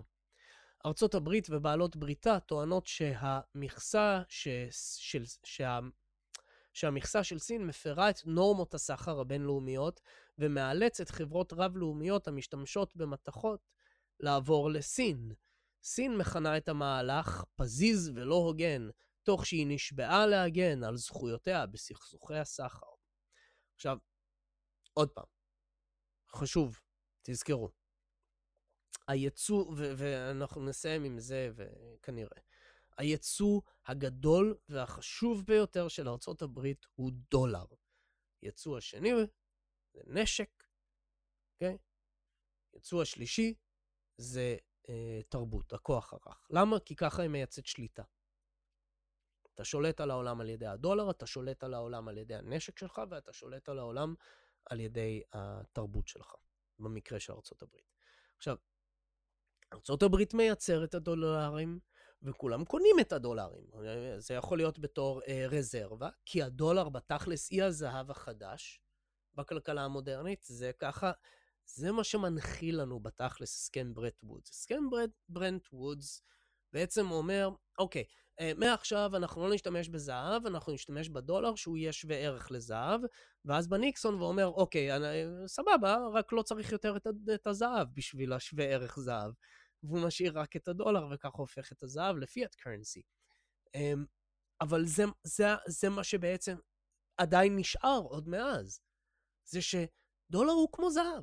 אתה, אתה היום אומר, את, כשאתה היום מסתכל, אתה מחפש uh, לתת ערך uh, נומינלי מסוים לדברים. אתה לא יכול לתת בכל מיני שערים. באיזה שער כולם משתמשים? יש אפילו שער, uh, שער הדולר ההיפותטי או משהו כזה, שמלמדים בכלכלה. כאילו, שלוקחים איזשהו ערך של שער הדולר משנה מסוימת, וזה מעכשיו הערך שאליו אתה מצמיד את הכל. לא רממבי ולא שקל או פאונד, דולר. והדבר השני זה, וזה קריטי לזכור, זה הפטרו דולר. הפטרו דולר זה בגלל שכל הנפט בעולם נקוב ב ונסחר בדולרים. אם אתה רוצה לקנות נפט, אתה צריך דולרים. אלא אם כן, אתה חלק מהסכם הסחר של סין, איראן, רוסיה וחלק מהסטנים שם באמצע, אה, שהם, בינם לבין עצמם, לא סוחרים בדולר. אגב, לכל אותן מדינות יש גם את המקביל הפנימי שלהם לבנק העולמי, רק שלהם, ואת קרן המטבע שלהם. אם עכשיו אתם כבר שכחתם את הרשימה של החמש דברים שנתתי, שצריך להיות, אם באמת סין רוצה להחליף את ארצות הברית, נתתי את זה לא בתחילת, אבל בערך שידור, תחזרו ותבינו את המשמעות של מה שזה אומר.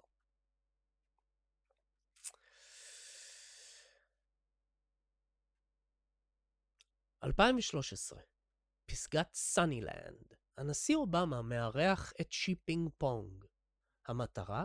לבנות קרבה אישית עם מקבילו ולהגן על היחסים הפתוחים בין ארצות הברית לסין. המנהיגים מחת... מח... מתחייבים לשתף פעולה בצורה יעילה, יעילה יותר בנושאים דו-צדדיים, אזוריים וגלובליים, כולל שינוי אקלים וצפון קוריאה. צפ... בזמן הזה, אגב, סין מממנת ועושה את כל העבודה של צפון קוריאה בכל מה שקשור לנשק גרעיני. אה, אובמה ושי גם נשבעים להקים מודל החדש של יחסים. קריצה לרעיון של שי של סוג חדש של יחסי כוחות גדולים עבור ארצות הברית וסין. במילים אחרות, ב-2013 אובמה מקבל את המודל הסיני. זה מה שקורה ב-2013.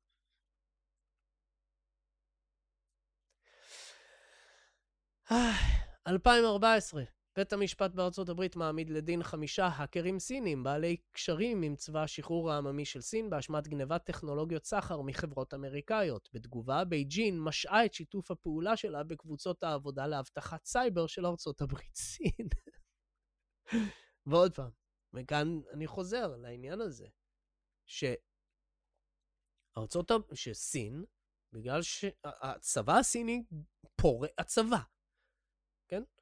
לא כמו ב- ברוסיה, שיש לכם כל מיני ארגונים כאלה, והם פורצים למחשבים ושמים עליהם ransomware ו- ומרוויחים כסף, ו- ורוסיה מעלימה עין. לא, אשכרה, הם... they target you על ידי המדינה, הם הולכים, הם פורצים למחשבים שלך, גונבים לך את ה-IP, נותנים את זה ל-state-owned enterprises. סין לא אהבו את זה שעשו את זה. אמ, טוב. אה, ואגב, עוד, עוד משהו, שנייה, שכחתי להגיד, שבאיזשהו מקום זה גם קשור לתוכנית מעניינת שסין הכריזה עליה, שזה העניין הזה שהם הולכים לשים דגש, בייחוד על ה-SOEs האלה, על ה-State-Owned Enterprises, שישימו דגש על פיתוח שיש לו מה שנקרא dual use. אוקיי? זאת אומרת, dual use זה אומר שימוש צבאי ושימוש אזרחי. אמ, מצלמות, כן? אז, אז מצלמה, אה, תלוי לאיזה איכות היא, אני יכול להשתמש בה כמצלמת ריגול, אני יכול להשתמש בה כמצלמה לפלאפון, סתם למשל. Um, ו, וכאן זה החלק המעניין, כי כי אם אני משקיע אמריקאי, אני ריי דאליו, אוקיי? ואני הולך ואני משקיע הון תועפות אה, בסין. מה שזה לא יהיה. מה שאני עושה, אני קונה מניות בחברות סיניות, בין היתר בחברות הממשלתיות האלה, כי שוב, אלה חברות ממשלתיות שנסחרות בבורסה, שהאמריקאים מממנים על ידי כסף שהם קונים ב- ב- ב- במניות האלה, ב bonds האלה, של החברות האלה. כן, תחשבו על כל אלה שלא עכשיו, לא מקבלים עכשיו את הכסף מה bond של אברגרנד וכאלה, זה ג'יי פי מורגן צ'ייס וכל מיני, וגולדמן זקס לדעתי גם, יש להם שם כמה מאות מיליוני דולרים של אברגרנד. אמ, אז מה שבעצם קורה זה שפיננסיירים אמריקאים, ו- וזה כולל אה, קרנות פנסיה או מה שזה לא יהיה, קונים בונדס ב-State-Owned Enterprises סינים, שגונבים מידע מהאמריקאים, או מקבלים מידע גנוב מהאמריקאים מהצבא הסיני, ומפתחים מוצרים שיש להם dual use. אז זה נראה שאתה, נגיד, אה, קנית מניות בחברה שמפתחת אה, מצלמות לפלאפון, אבל היא גם מפתחת מצלמות למערך הריגול הסיני, אנא. אז בתכלס מה שקורה זה שהעולם הפיננסים והעסקים האמריקאי מממן את המחקר, את הפיתוח ואת הגניבה של טכנולוגיות שהיא כעיקרון מונחה על ידי הסינים, יש להם שימוש דואלי. איך אמר לנין? אתם זוכרים? קפיטליסטים ימכרו לנו את החבל שאיתו נתלה אותם. 2015, סין כבר מפסיקה לשים זין על ארצות הברית. שר ההגנה האמריקאי, אשטון אה, קרטר, קורא... זה לא היה קרטר, היה לו שם אחר. זה לא אשטון קוצ'ר, אני יודע, אבל זה לא משנה. קורא לסין להפסיק את אמצעי הטיוב הקרקע השנויים במחלוקת שלה בים הסין הדרומי, באומרו כי ארצות הברית מתנגדת לכל מיליטריזציה נוספת של השטח השנוי במחלוקת. אנחנו נדבר למה כל כך קריטי להם האיים האלה.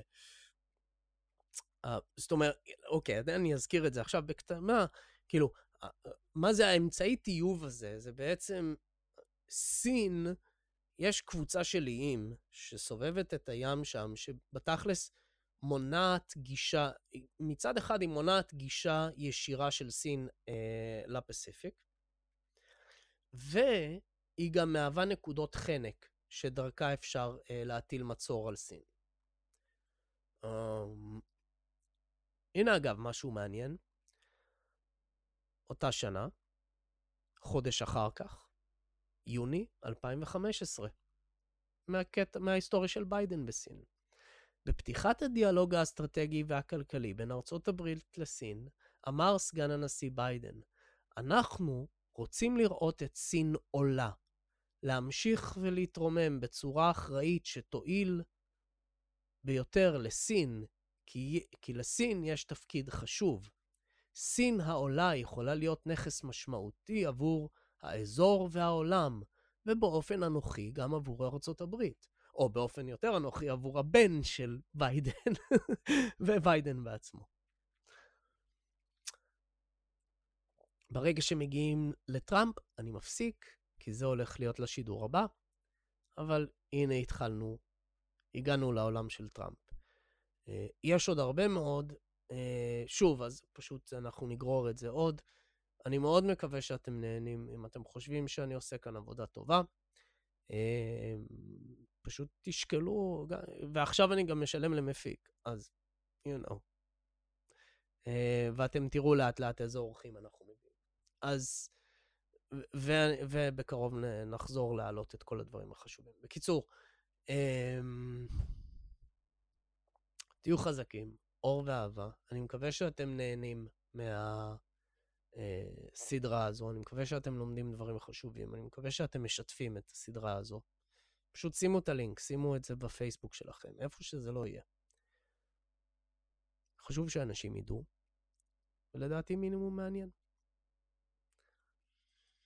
טוב. ריי, P30 פרו, חברים יקרים, אני מקווה שנהנתם. אה, פרק הבא, נדבר על אסטרטגיה גיאופוליטית. תלמדו איך משחקים שח על המפה של העולם. או גו, אולי, יותר נכון להגיד. אור ואהבה, תהיו חזקים, מת עליכם. תודה על הכל, תודה לכל הפטרונים, ו... יאללה ביי.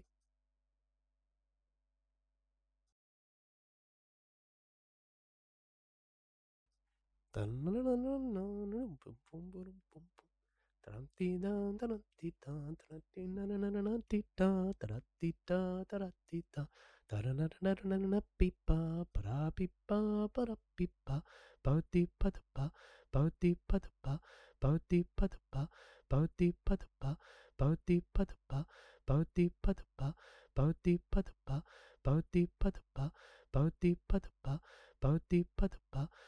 deep, Bodhi Padapa, Bodhi Padapa, Bodhi